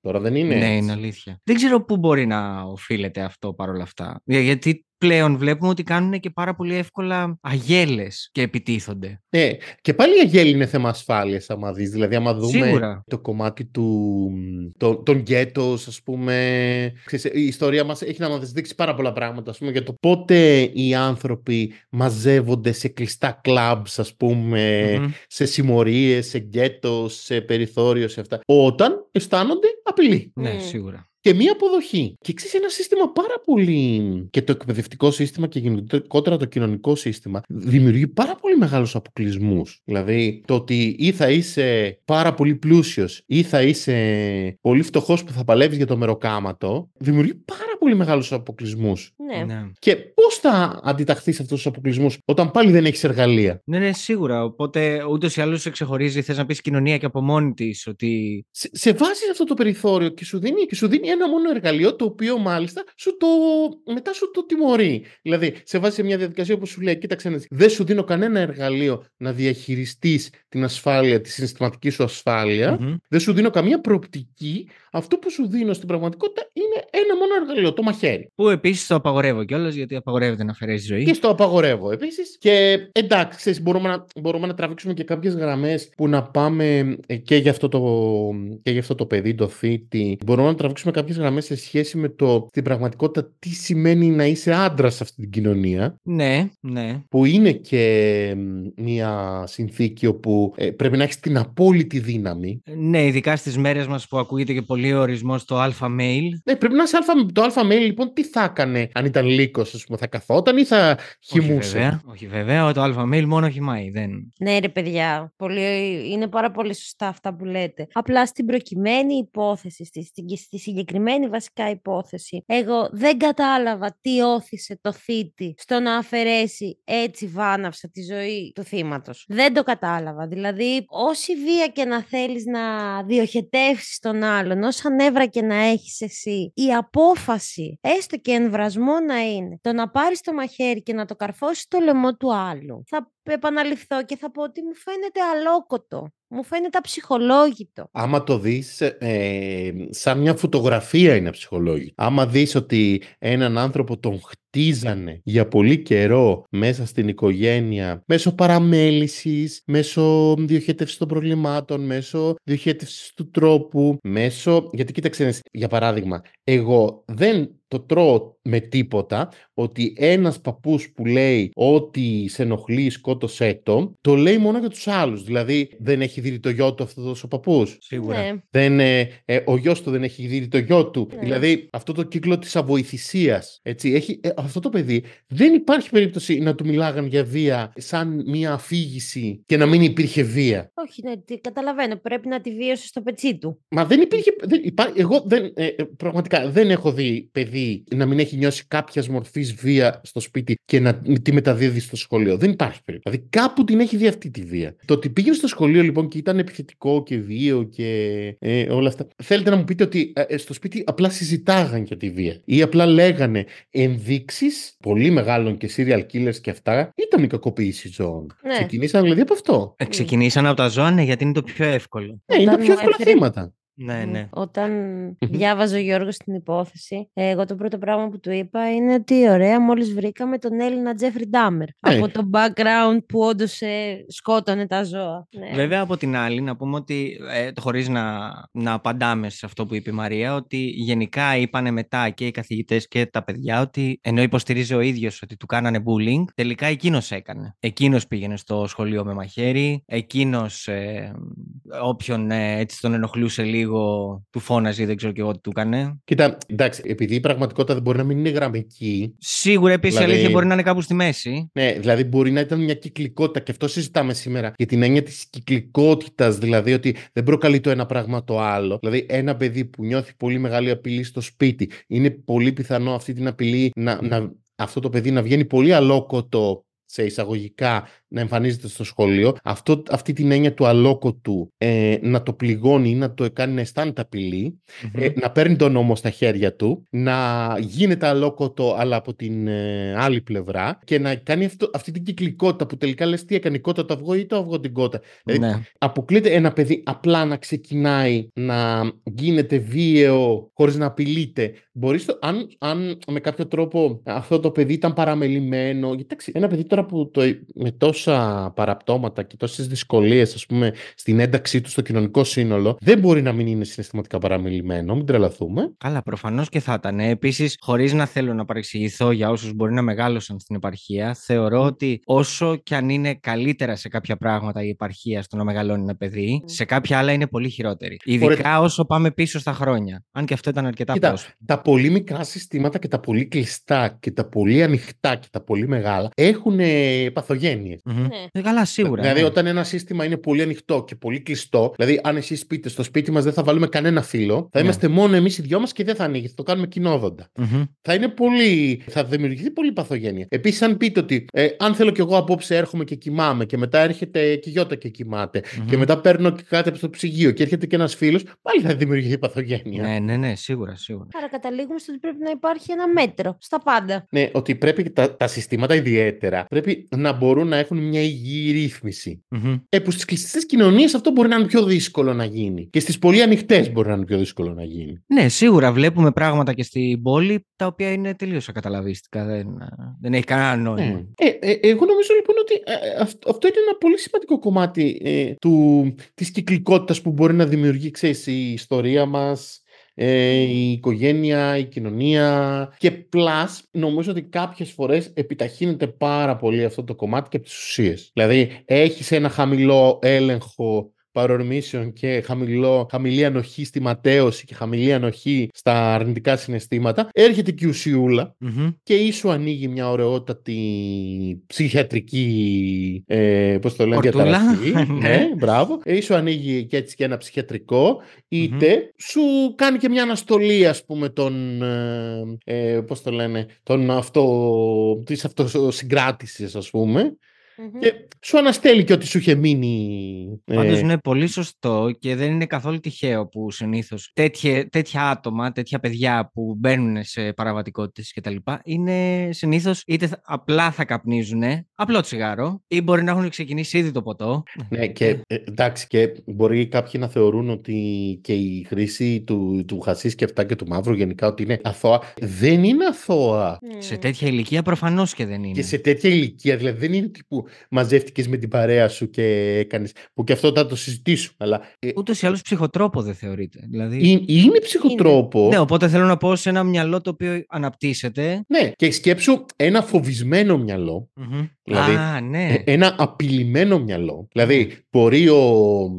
ο, ο Γιάννης εδώ στη γωνία, ξέρω εγώ, να κάνει ένα τσιγαράκι και να ηρεμήσει και να βλέπει, ξέρω εγώ, το Χριστό Φαντάρο και να κοιμηθεί το βράδυ και να είναι κομπλέ. Ε, και ένα παιδάκι το οποίο είναι πολύ απειλημένο και πολύ φοβισμένο, ε, να του ανοίξει μια ωραιότατη, να του κάνει ένα ωραιότατο ψυχοτικό, ψυχοτικό επεισόδιο και πραγματικά να απειλείται και από τον αέρα που αναπνέει. Ναι, ναι, σίγουρα. Και να του μείνει και για όλη τη ζωή, έτσι. Δηλαδή, αν, αν δεν το αντιμετωπίσει κάπως. Μμ. Ναι. Εξάλλου και στην περίπτωσή μας, τώρα χωρίς να δεν ξέρουμε αν ε, έκανε το οτιδήποτε, αλλά δεν ξέρω αν το προσέξατε. Κάποια στιγμή είπε στους αστυνομικούς, όταν του πήραν την κατάθεση και ομολόγησε, να μην το πούνε στους γονείς του, γιατί θα το πει ο ίδιος μόλις φύγει από το τμήμα, μόλις πάει πίσω σπίτι του. Ουσιαστικά έδειχνε σαν να μην έχει καταλάβει τι, τι Τι έγινε. έχει κάνει, ναι. Ναι, που είναι και μια ένδειξη ε, ότι έχει α- αναπτύξει κάποια ψυχοπαθητικά στοιχεία. Δηλαδή ότι αρχίζει να μην, ανα- να μην αντιλαμβάνεται την έννοια του καλού και του κακού. Να μην μπορεί να το διαχωρίσει. Να- Ναι, ναι. Ναι, οκ. Εντάξει, μωρέ, και πολλά, και πολλά πράγματα μπορούμε να πούμε για το πώς τελικά η εκπαίδευση στο να μπαίνουμε στα παπούτσια του αλουνού είναι μη- η μοναδική εκπαίδευση που μπορούμε να κάνουμε για φαινόμενα βίας, bullying ή οτιδήποτε. Μόνο, μόνο με αυτό το εργαλείο μπορούμε να... Αυτό που ακούμε για την συνέστηση και ενσυναίσθηση και Μμμ. συνέστηση. ε, μόνο με αυτό το εργαλείο μπορούμε να κάπως να δουλέψουμε. Ούτε με ομάδες που κάνουν, ξέρω εγώ, debate, ούτε με συζητήσεις, ούτε με παρουσιάσεις για το bullying ή οτιδήποτε. Ε, Μόνο με την καλλιέργεια του, των εργαλείων του πώς μπορώ να ρυθμίσω τα δικά μου συναισθήματα και να κατανοήσω και τα συναισθήματα του, αλλου- του αλλονού. Αν και δεν ξέρω, ε, προσωπικά πάντα μιλώντας, δεν ξέρω αν είναι σωστό να το κάνει ο καθένας μας. Γιατί δεν ξέρω δηλαδή αν μπορούμε όλοι να αντιληφθούμε με τον ίδιο τρόπο ή με τον σωστό τρόπο Μα το δεν- τι μπορεί να περνάει ο, ο άλλος άνθρωπος που έχουμε απέναντί μας. Μα φαντάζομαι ότι δεν σου λέει κανένας με τι τρόπο θα το κάνεις. Αρκεί να μπορείς να καταλαβαίνεις και την πλευρά του άλλου. Θέλω να πω αυτό που λέμε ρε παιδί μου, το μπες λίγο στη θέση μου. Δεν σου λέει κανένας φόρα τα παπούτσια μου και περπάτα, αλλά προσπάθησε να καταλάβεις το για ποιο λόγο εγώ συμπεριφέρομαι έτσι. Αν θέλεις να το καταλάβεις, Αν αν, δεν μπορείς, θες, αυτό. ναι, και αν μπορείς να το καταλάβεις. Αν δεν μπορείς και δεν θες, η ζωή συνεχίζεται. Μπορεί Εγώ είμαι να αυτής της χρειαστεί- άποψης. Μπορεί να χρειαστεί να μάθεις να μπορείς. Δηλαδή, ε, γιατί αν δεν, μπο, αν δεν μπορείς Ναι. σημαίνει ότι δεν στο έχει εξηγήσει ή δεν, δεν σε έχει βοηθήσει κάποιος να το κάνεις. Ναι. Εγώ θα Α. ήθελα να, να προσθέσω σε αυτό ότι κυρίως για το θέμα της ενσυναίσθησης και το ας μπεις, ας πούμε, ας μπεις στα παπούτσια του άλλου, αν μπορείς να μπεις στα παπούτσια του άλλου, ότι ζούμε σε μια κοινωνία και είτε μιλάμε για μεγαλούπολη, είτε μιλάμε για επαρχία, η οποία έχει συνηθίσει να μην ακούει, αλλά να κρυφακούει και να μην βλέπει, αλλά να κρυφοκοιτάει. Μμμ. Αυτό είναι, αυτή είναι μια νοσηρότητα που την κουβαλάμε ως νοοτροπία. Δηλαδή, εννοείται ότι παρατηρούμε τι γίνεται όχι μόνο σε ένα κλειστό σύστημα ως οικογένεια, που ξέρουμε πολύ καλά ότι μια οικογένεια, ας πούμε, και ένα, ένα μικρό σύστημα του ή το πρώτο σύστημα στο οποίο βρισκόμαστε, πόσο εύκολα μπορεί να σε καταπιεί. Και θα βγεις σε ένα άλλο σύστημα, που μπορεί να είναι η παρέα σου, να είναι το σχολείο σου, να, να θέλεις να κάπως να φανείς. Και στην προσπάθειά σου να φανείς, φαίνεσαι με το λάθος τρόπο. Δηλαδή, Mm. κάπως εγώ παρατηρώντας πάλι εντελώς βιωματικά σας μιλώ με, με αυτά που βλέπω γύρω μου, παρατηρώ ότι τα παιδιά τα οποία έχουν μια έτσι βίαιη συμπεριφορά είναι τα παιδιά που νιώθουν ότι τα καταπίνει το σπίτι τους και αναζητούν Ναι. εκεί έξω μία προσοχή. Αλλά πέρα από αυτό, είμαστε ως κοινωνία έτσι. Δηλαδή, κάτι συμβαίνει γύρω μας και δεν θα, θα, δεν θα δράσουμε, ας πούμε, να δράσουμε σε εισαγωγικά. Δεν θα το ακούσουμε. Όταν όμως συμβεί το χειρότερο, Βλέπετε, ας πούμε, σε μια γειτονιά βγαίνουν όλοι και λένε Να που αυτός ήταν εκείνο και να που τη χτύπαγε και να που ούρλιαζε και να που το παιδί είχε αυτό και να που οι γονείς του. Βγαίνουμε εκ των υστέρων, ας πούμε. Ναι. Γιατί, Ναι. γιατί, γιατί δεν έχουμε, δεν ξέρω τι, τι, τι απαιτεί. να μπορέσουμε δηλαδή, αν ακούσεις προσεκτικά ή αν δεις προσεκτικά, σίγουρα θα καταλάβεις. Ναι, σίγουρα θα καταλάβεις και όπως έλεγε και ο πρόδρομος και η Μαρία, θα πρέπει να μπεις στα παπούτσια του αλλού για να καταλάβεις τι περνάει. Μόνο να τον παρατηρήσεις. Απ' την άλλη, μπορώ να σου πω πάρα πολύ εύκολα ότι, να, ακόμη και αυτό που λες, ότι ειδικά για κάποια ζευγάρια ή για ενδοοικογενειακή βία που μπορεί να δέρνουν και το παιδί κτλ. Δεν μπορείς να κάνεις πολλά. Μπορείς. Ένα δεν τηλέφωνο μπορείς να κάνεις είναι. πολλά. Ναι, δεν μπορεί, ίσως να μην μπορείς να κάνεις πολλά, αλλά μπορεί να βρεις τρόπο να του πεις του άλλου ότι ξέρεις κάτι. Εάν χρειαστείς να μιλήσεις, εάν χρεια... πάντα υπάρχουν τρόποι. Και στο λέω γιατί έχω βρεθεί σε περιπτώσεις που ήταν εμφανώς, ε, ξέρεις, το, το, Μμμ. η κατάσταση ότι Μμμ. συμβαίνουν πράγματα τα οποία. και δεν ξέρεις θα πώς θα το έπρεπε. διαχειριστείς. Ναι, και δεν ξέρεις, σαφώς και δεν ξέρεις πώς να το διαχειριστείς. Αλλά σίγουρα το περιβάλλον, το, γη- το κοντινό περιβάλλον, αλλά και το σχολικό περιβάλλον τα καταλαβαίνει και τα αντιλαμβάνεται. Και έχει να κάνει με το πώς το προσεγγίζει. Εγώ διανύω την α, τρίτη επανάληψη στην, α, στο δημοτικό. Μμμ. Την τρίτη. Έχω δει και ηλικίες και γενιές και γονείς και παιδιά και εκπαιδευτικούς. Ναι. Ναι. Υπάρχουν άνθρωποι εκεί έξω οι οποίοι κάνουν σπουδαίο έργο. Σπουδαίο. Που πώς αντιλαμβάνονται, του πώς ενημερώνουν, το πώς προσεγγίζουν. Και υπάρχουν και άνθρωποι που θα σε φωνάξουν και θα σου πούνε: Ξέρετε κάτι, το παιδί σας πρέπει κάποιος να το δει, γιατί Μμμ. δεν ξέρω, κάτι συμβαίνει και μήπως γίνεται κάτι στο σπίτι σας. Στα μούτρα τώρα, έτσι. Ναι, ναι. Άρα, όλοι αυτοί οι άνθρωποι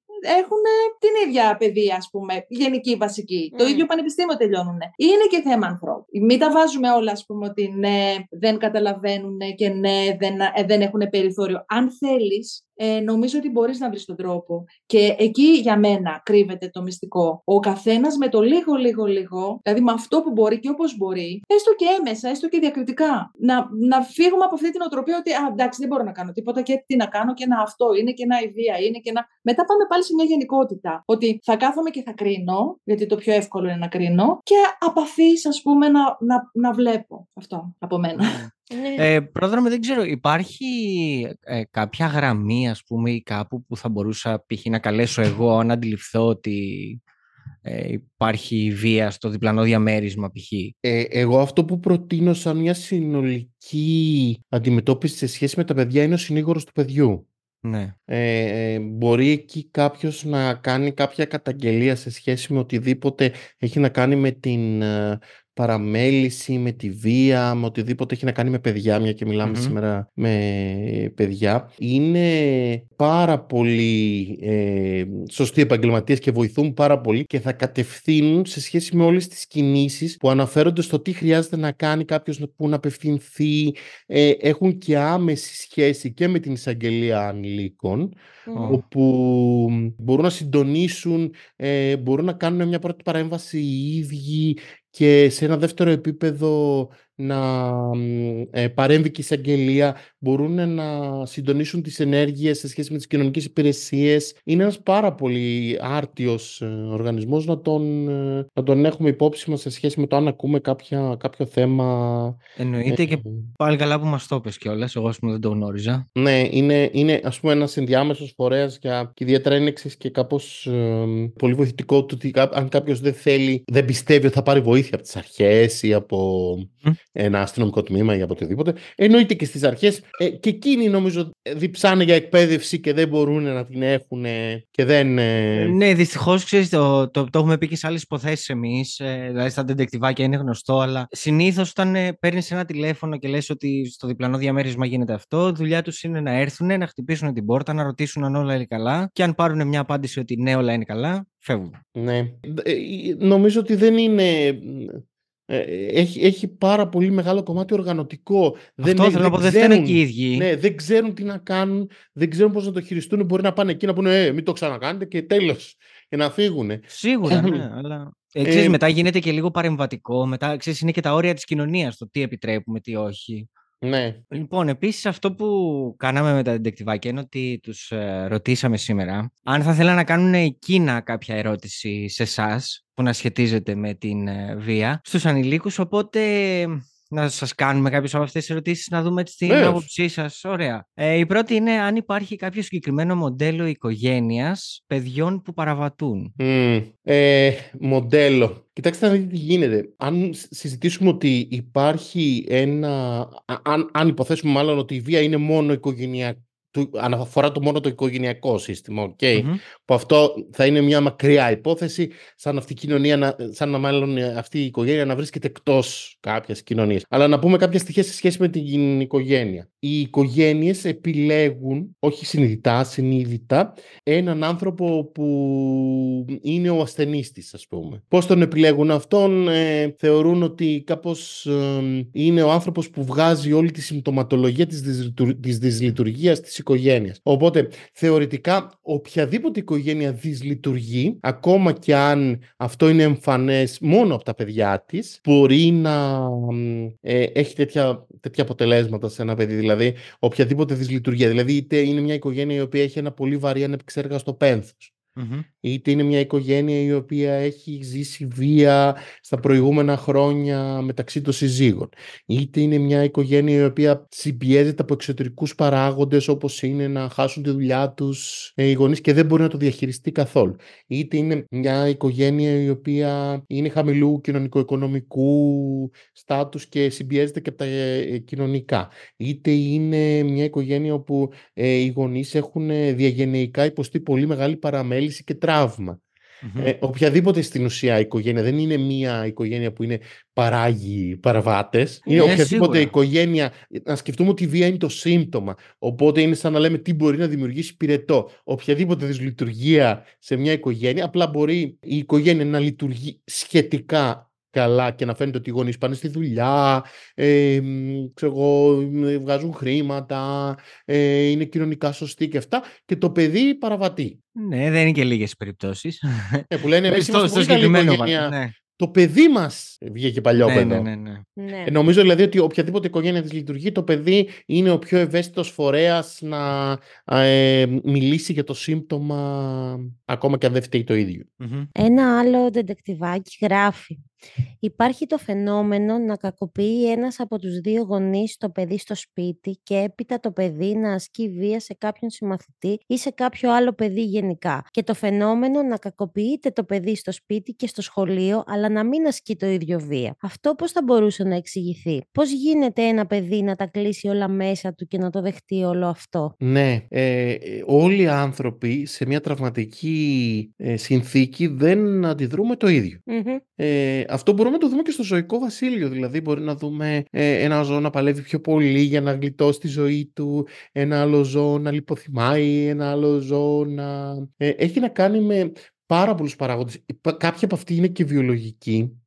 Δηλαδή, γιατί κάποιος άνθρωπος τελικά επιλέγει, επιλέγει σε πολλά εισαγωγικά να μεταβολήσει τη βία με το να πράξει βία και το, ο άλλος μπορεί αυτή τη βία να τη στρέψει στον εαυτό του ε, μπορεί να έχει να κάνει με πάρα πολλούς παράγοντες έχει να κάνει με την, αυτό που λέμε την ανθεκτικότητα, την ψυχική ανθεκτικότητα μπορεί να έχει να κάνει με ε, βιολογικούς παράγοντες όπως ε, τη σωματική του διάπλαση, την ευκαιρία, το περιβάλλον ε, με χίλια πράγματα. Και βεβαίως έχει να κάνει και με ένα κομμάτι που εγώ το τονίζω πάρα πολύ, που έχει να κάνει και με κάποιο επίπεδο προσωπικής ευθύνης που ένας άνθρωπος μπορεί να αναλάβει. Δηλαδή, mm-hmm. δεν είναι όλοι οι άνθρωποι που έχουν κακοποιηθεί ή κακοποιεί το λέγαμε και τότε που κάναμε το προηγούμενο επεισόδιο. Υπάρχει και ένα κομμάτι, δεν είναι όλα κοινωνία, ψυχολογία, βιολογία κτλ. Υπάρχει και ένα κομμάτι προσωπικής ευθύνης, προσωπικής υποπτία που λέει, Όχι, εγώ δεν θα το κάνω. Βέβαια, ένα παιδί που κλείνει τη βία στον εαυτό του δεν σημαίνει ότι ε, απλά δεν την ασκεί σε κάποιον άλλον τη βία, την ασκεί στον εαυτό του. Βγάζει πάνω του, ναι. Μπορεί αυτό το παιδί δηλαδή αυτή τη βία να το κάνει να αρρωστήσει κάποια στιγμή. Ναι, όπως ας πούμε τώρα, μιας και το αναφέρουμε, η περίπτωση της φοιτήτριας στην Πάτρα, της 20 που δεν ξέρουμε ας πούμε γιατί, αλλά αυτοκτόνησε. αυτοκτόνησε ναι. Είναι πολύ εύκολο τη βία να τη στρέψουμε στον εαυτό μας, είτε άμεσα να αυτοκτονήσω, είτε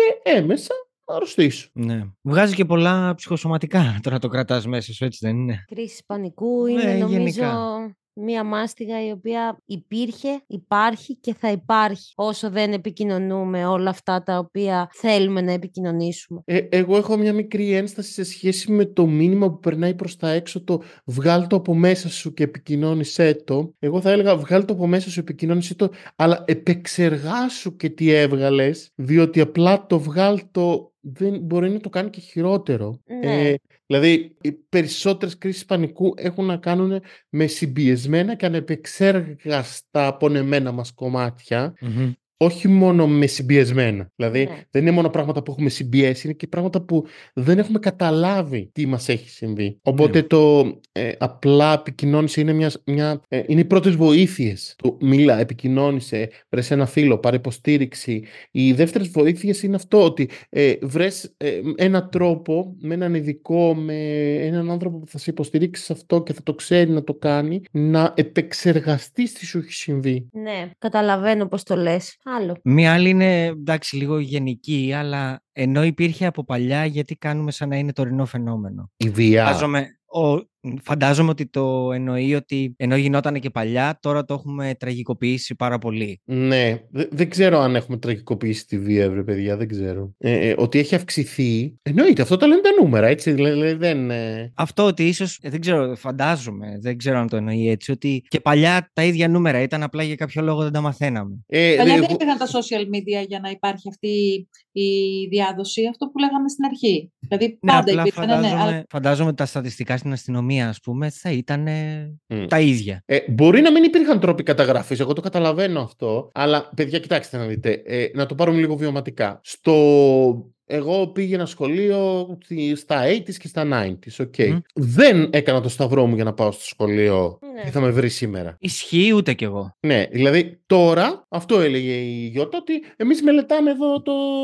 Πώς το λένε, τι θα βάλουμε για να. Και το, και το αρχίζω και. Δηλαδή, εγώ, ας πούμε, που έχω ένα παιδί στο δημοτικό, αρχίζω και έχω αγωνία σιγά σιγά και ως ειδικός που μου έρχονται παιδιά πέμπτης και έκτης δημοτικού που μου λένε πράγματα τα οποία θα τα συναντούσε κανείς, δεν ξέρω, στην τρίτη λυκείου στη δικιά μου γενιά. Ναι, Ναι. και η Μαρία έχει έναν ξάδερφο, ο οποίος τώρα είναι στην πρώτη γυμνασίου και μας έλεγε πράγματα που γινόντουσαν πέρυσι και είχαμε μείνει με το στόμα ανοιχτό. Παιδιά, ήρθε ένα αγοράκι έκτη δημοτικού και μου έλεγε μια ιστορία για το σχολείο του τι κάνανε τα παιδιά σε αυτό και τι γινόταν. Και ε, είχα μείνει με το στόμα ανοιχτό και έλεγα: Οκ, να πάρω το παιδί μου και να φύγουμε, πού να πάμε. Που, εντάξει, δεν ξέρω. Και μέσα στη δουλειά είμαι και η πρώτη μου δουλειά ήταν σε φυλακές ανηλίκων. Και, δηλαδή, μου φαινόταν για 11χρονα και 12χρονα και όχι σε μια πόλη, που δεν το λέω υποτιμητικά, αλλά όχι σε μια υποβαθμισμένη περιοχή. Εδώ στο γραφείο μου, το Μαρούσι. Ναι, ναι, ναι. Δηλαδή δεν ήταν ε, μια περιθωριακή περιοχή, ας πούμε, που ξέρω εγώ, που την, έχει, την έχουν υποβαθμίσει και δεν ξέρω. Ωραία. Και μια τελευταία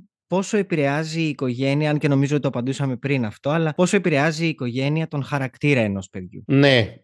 Θα μπορούσαμε να κάνουμε μια ολόκληρη εκπομπή του τι σημαίνει χαρακτήρας. Ωραία.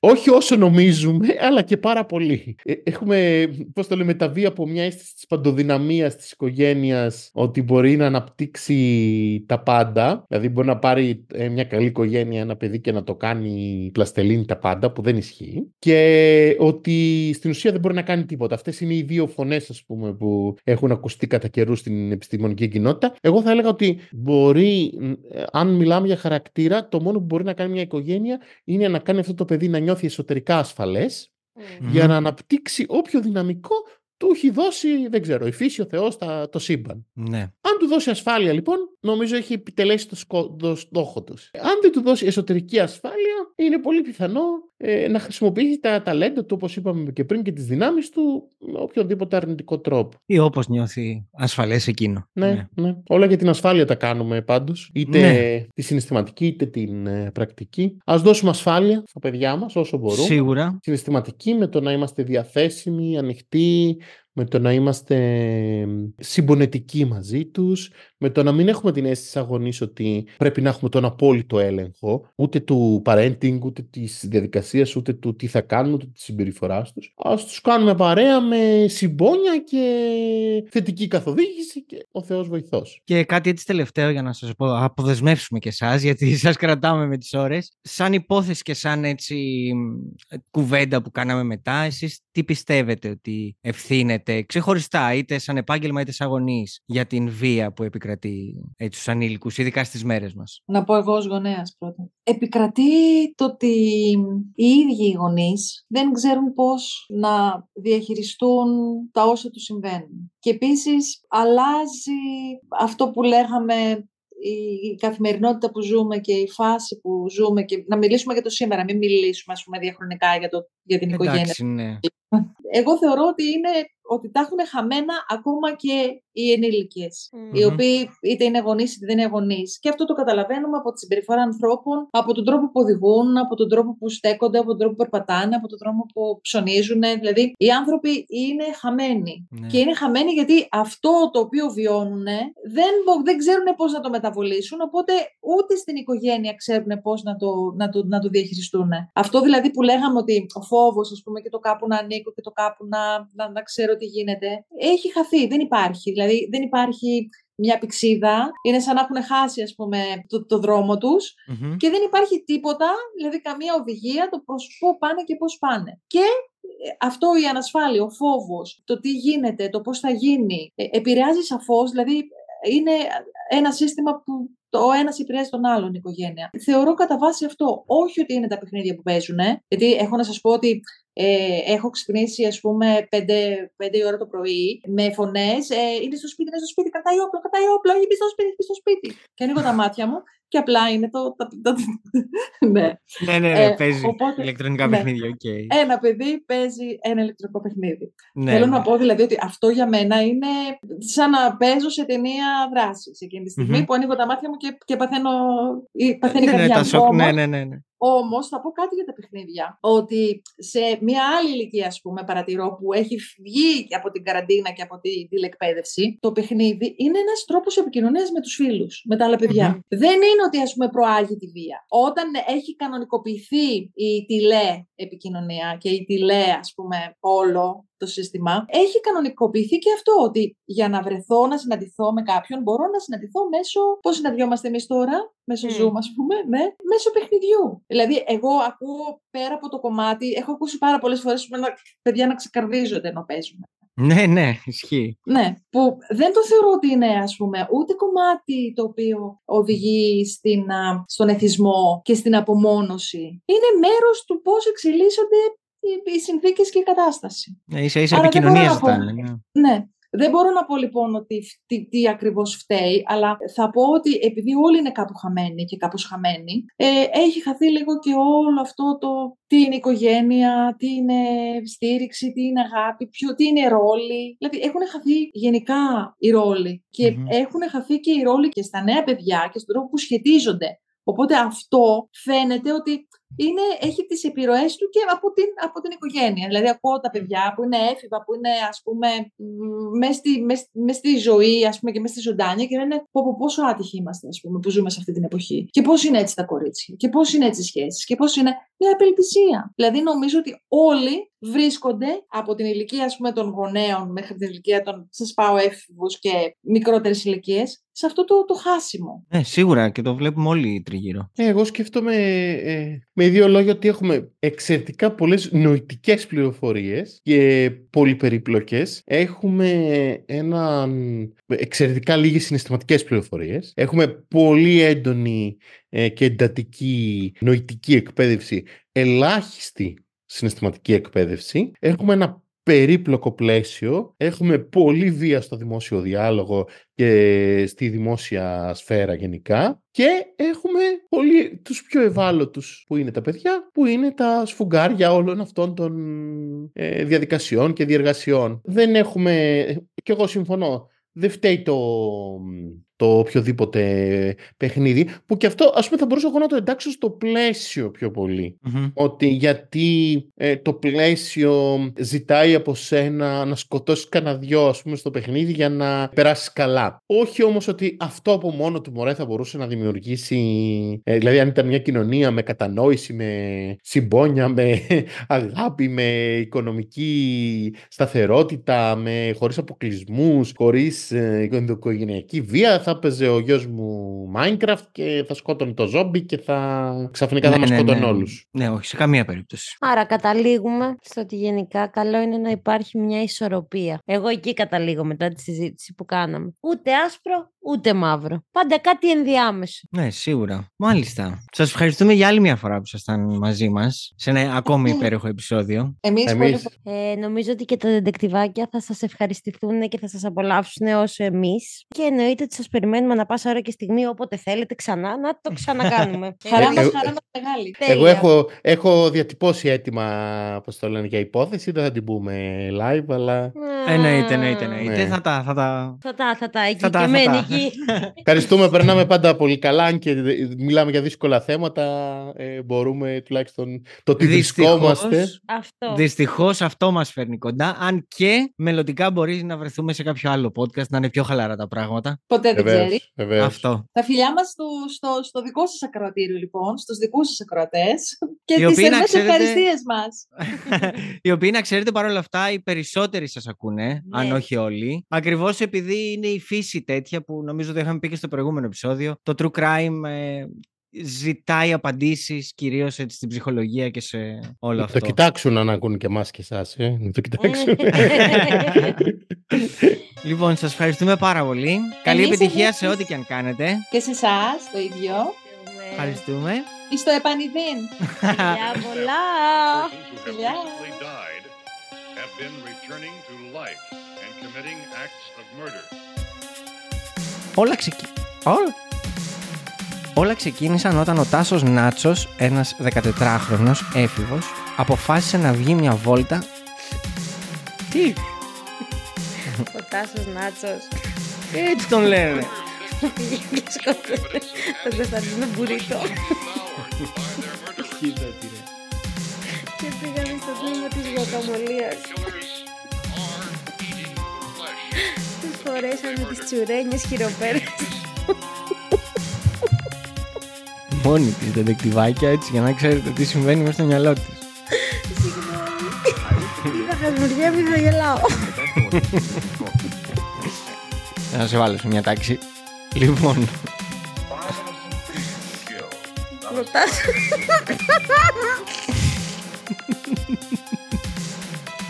τι συμβαίνει; Κρίμα, Κρίμα. κρίμα.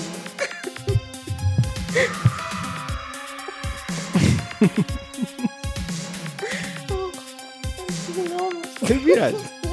Καλύτερα που το πάω τώρα. Περιμένεις να τα ακούσεις. Όλα ξεκίνησαν όταν ο Τάσος Νάτσος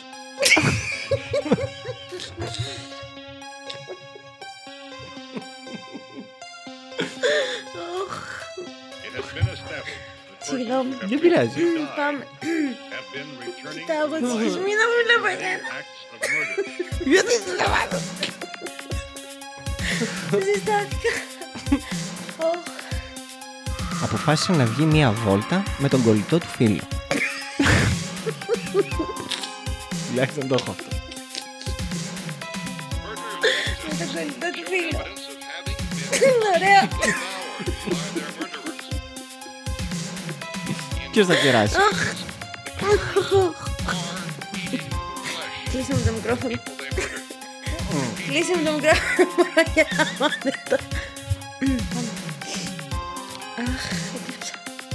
Αλλά και αστυνομικοί οργάνωναν το χωριό και τις γύρω περιοχές για να τον εντοπίσουν. Όργανος. Οργάνωναν, ναι. Τελείωσε. Η φιέστα της χαλάπης. Τα ρίμπα ρίμπα σταμάτησαν.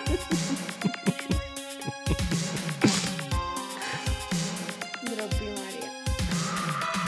Το όνομα του φίλου δεν το λέμε.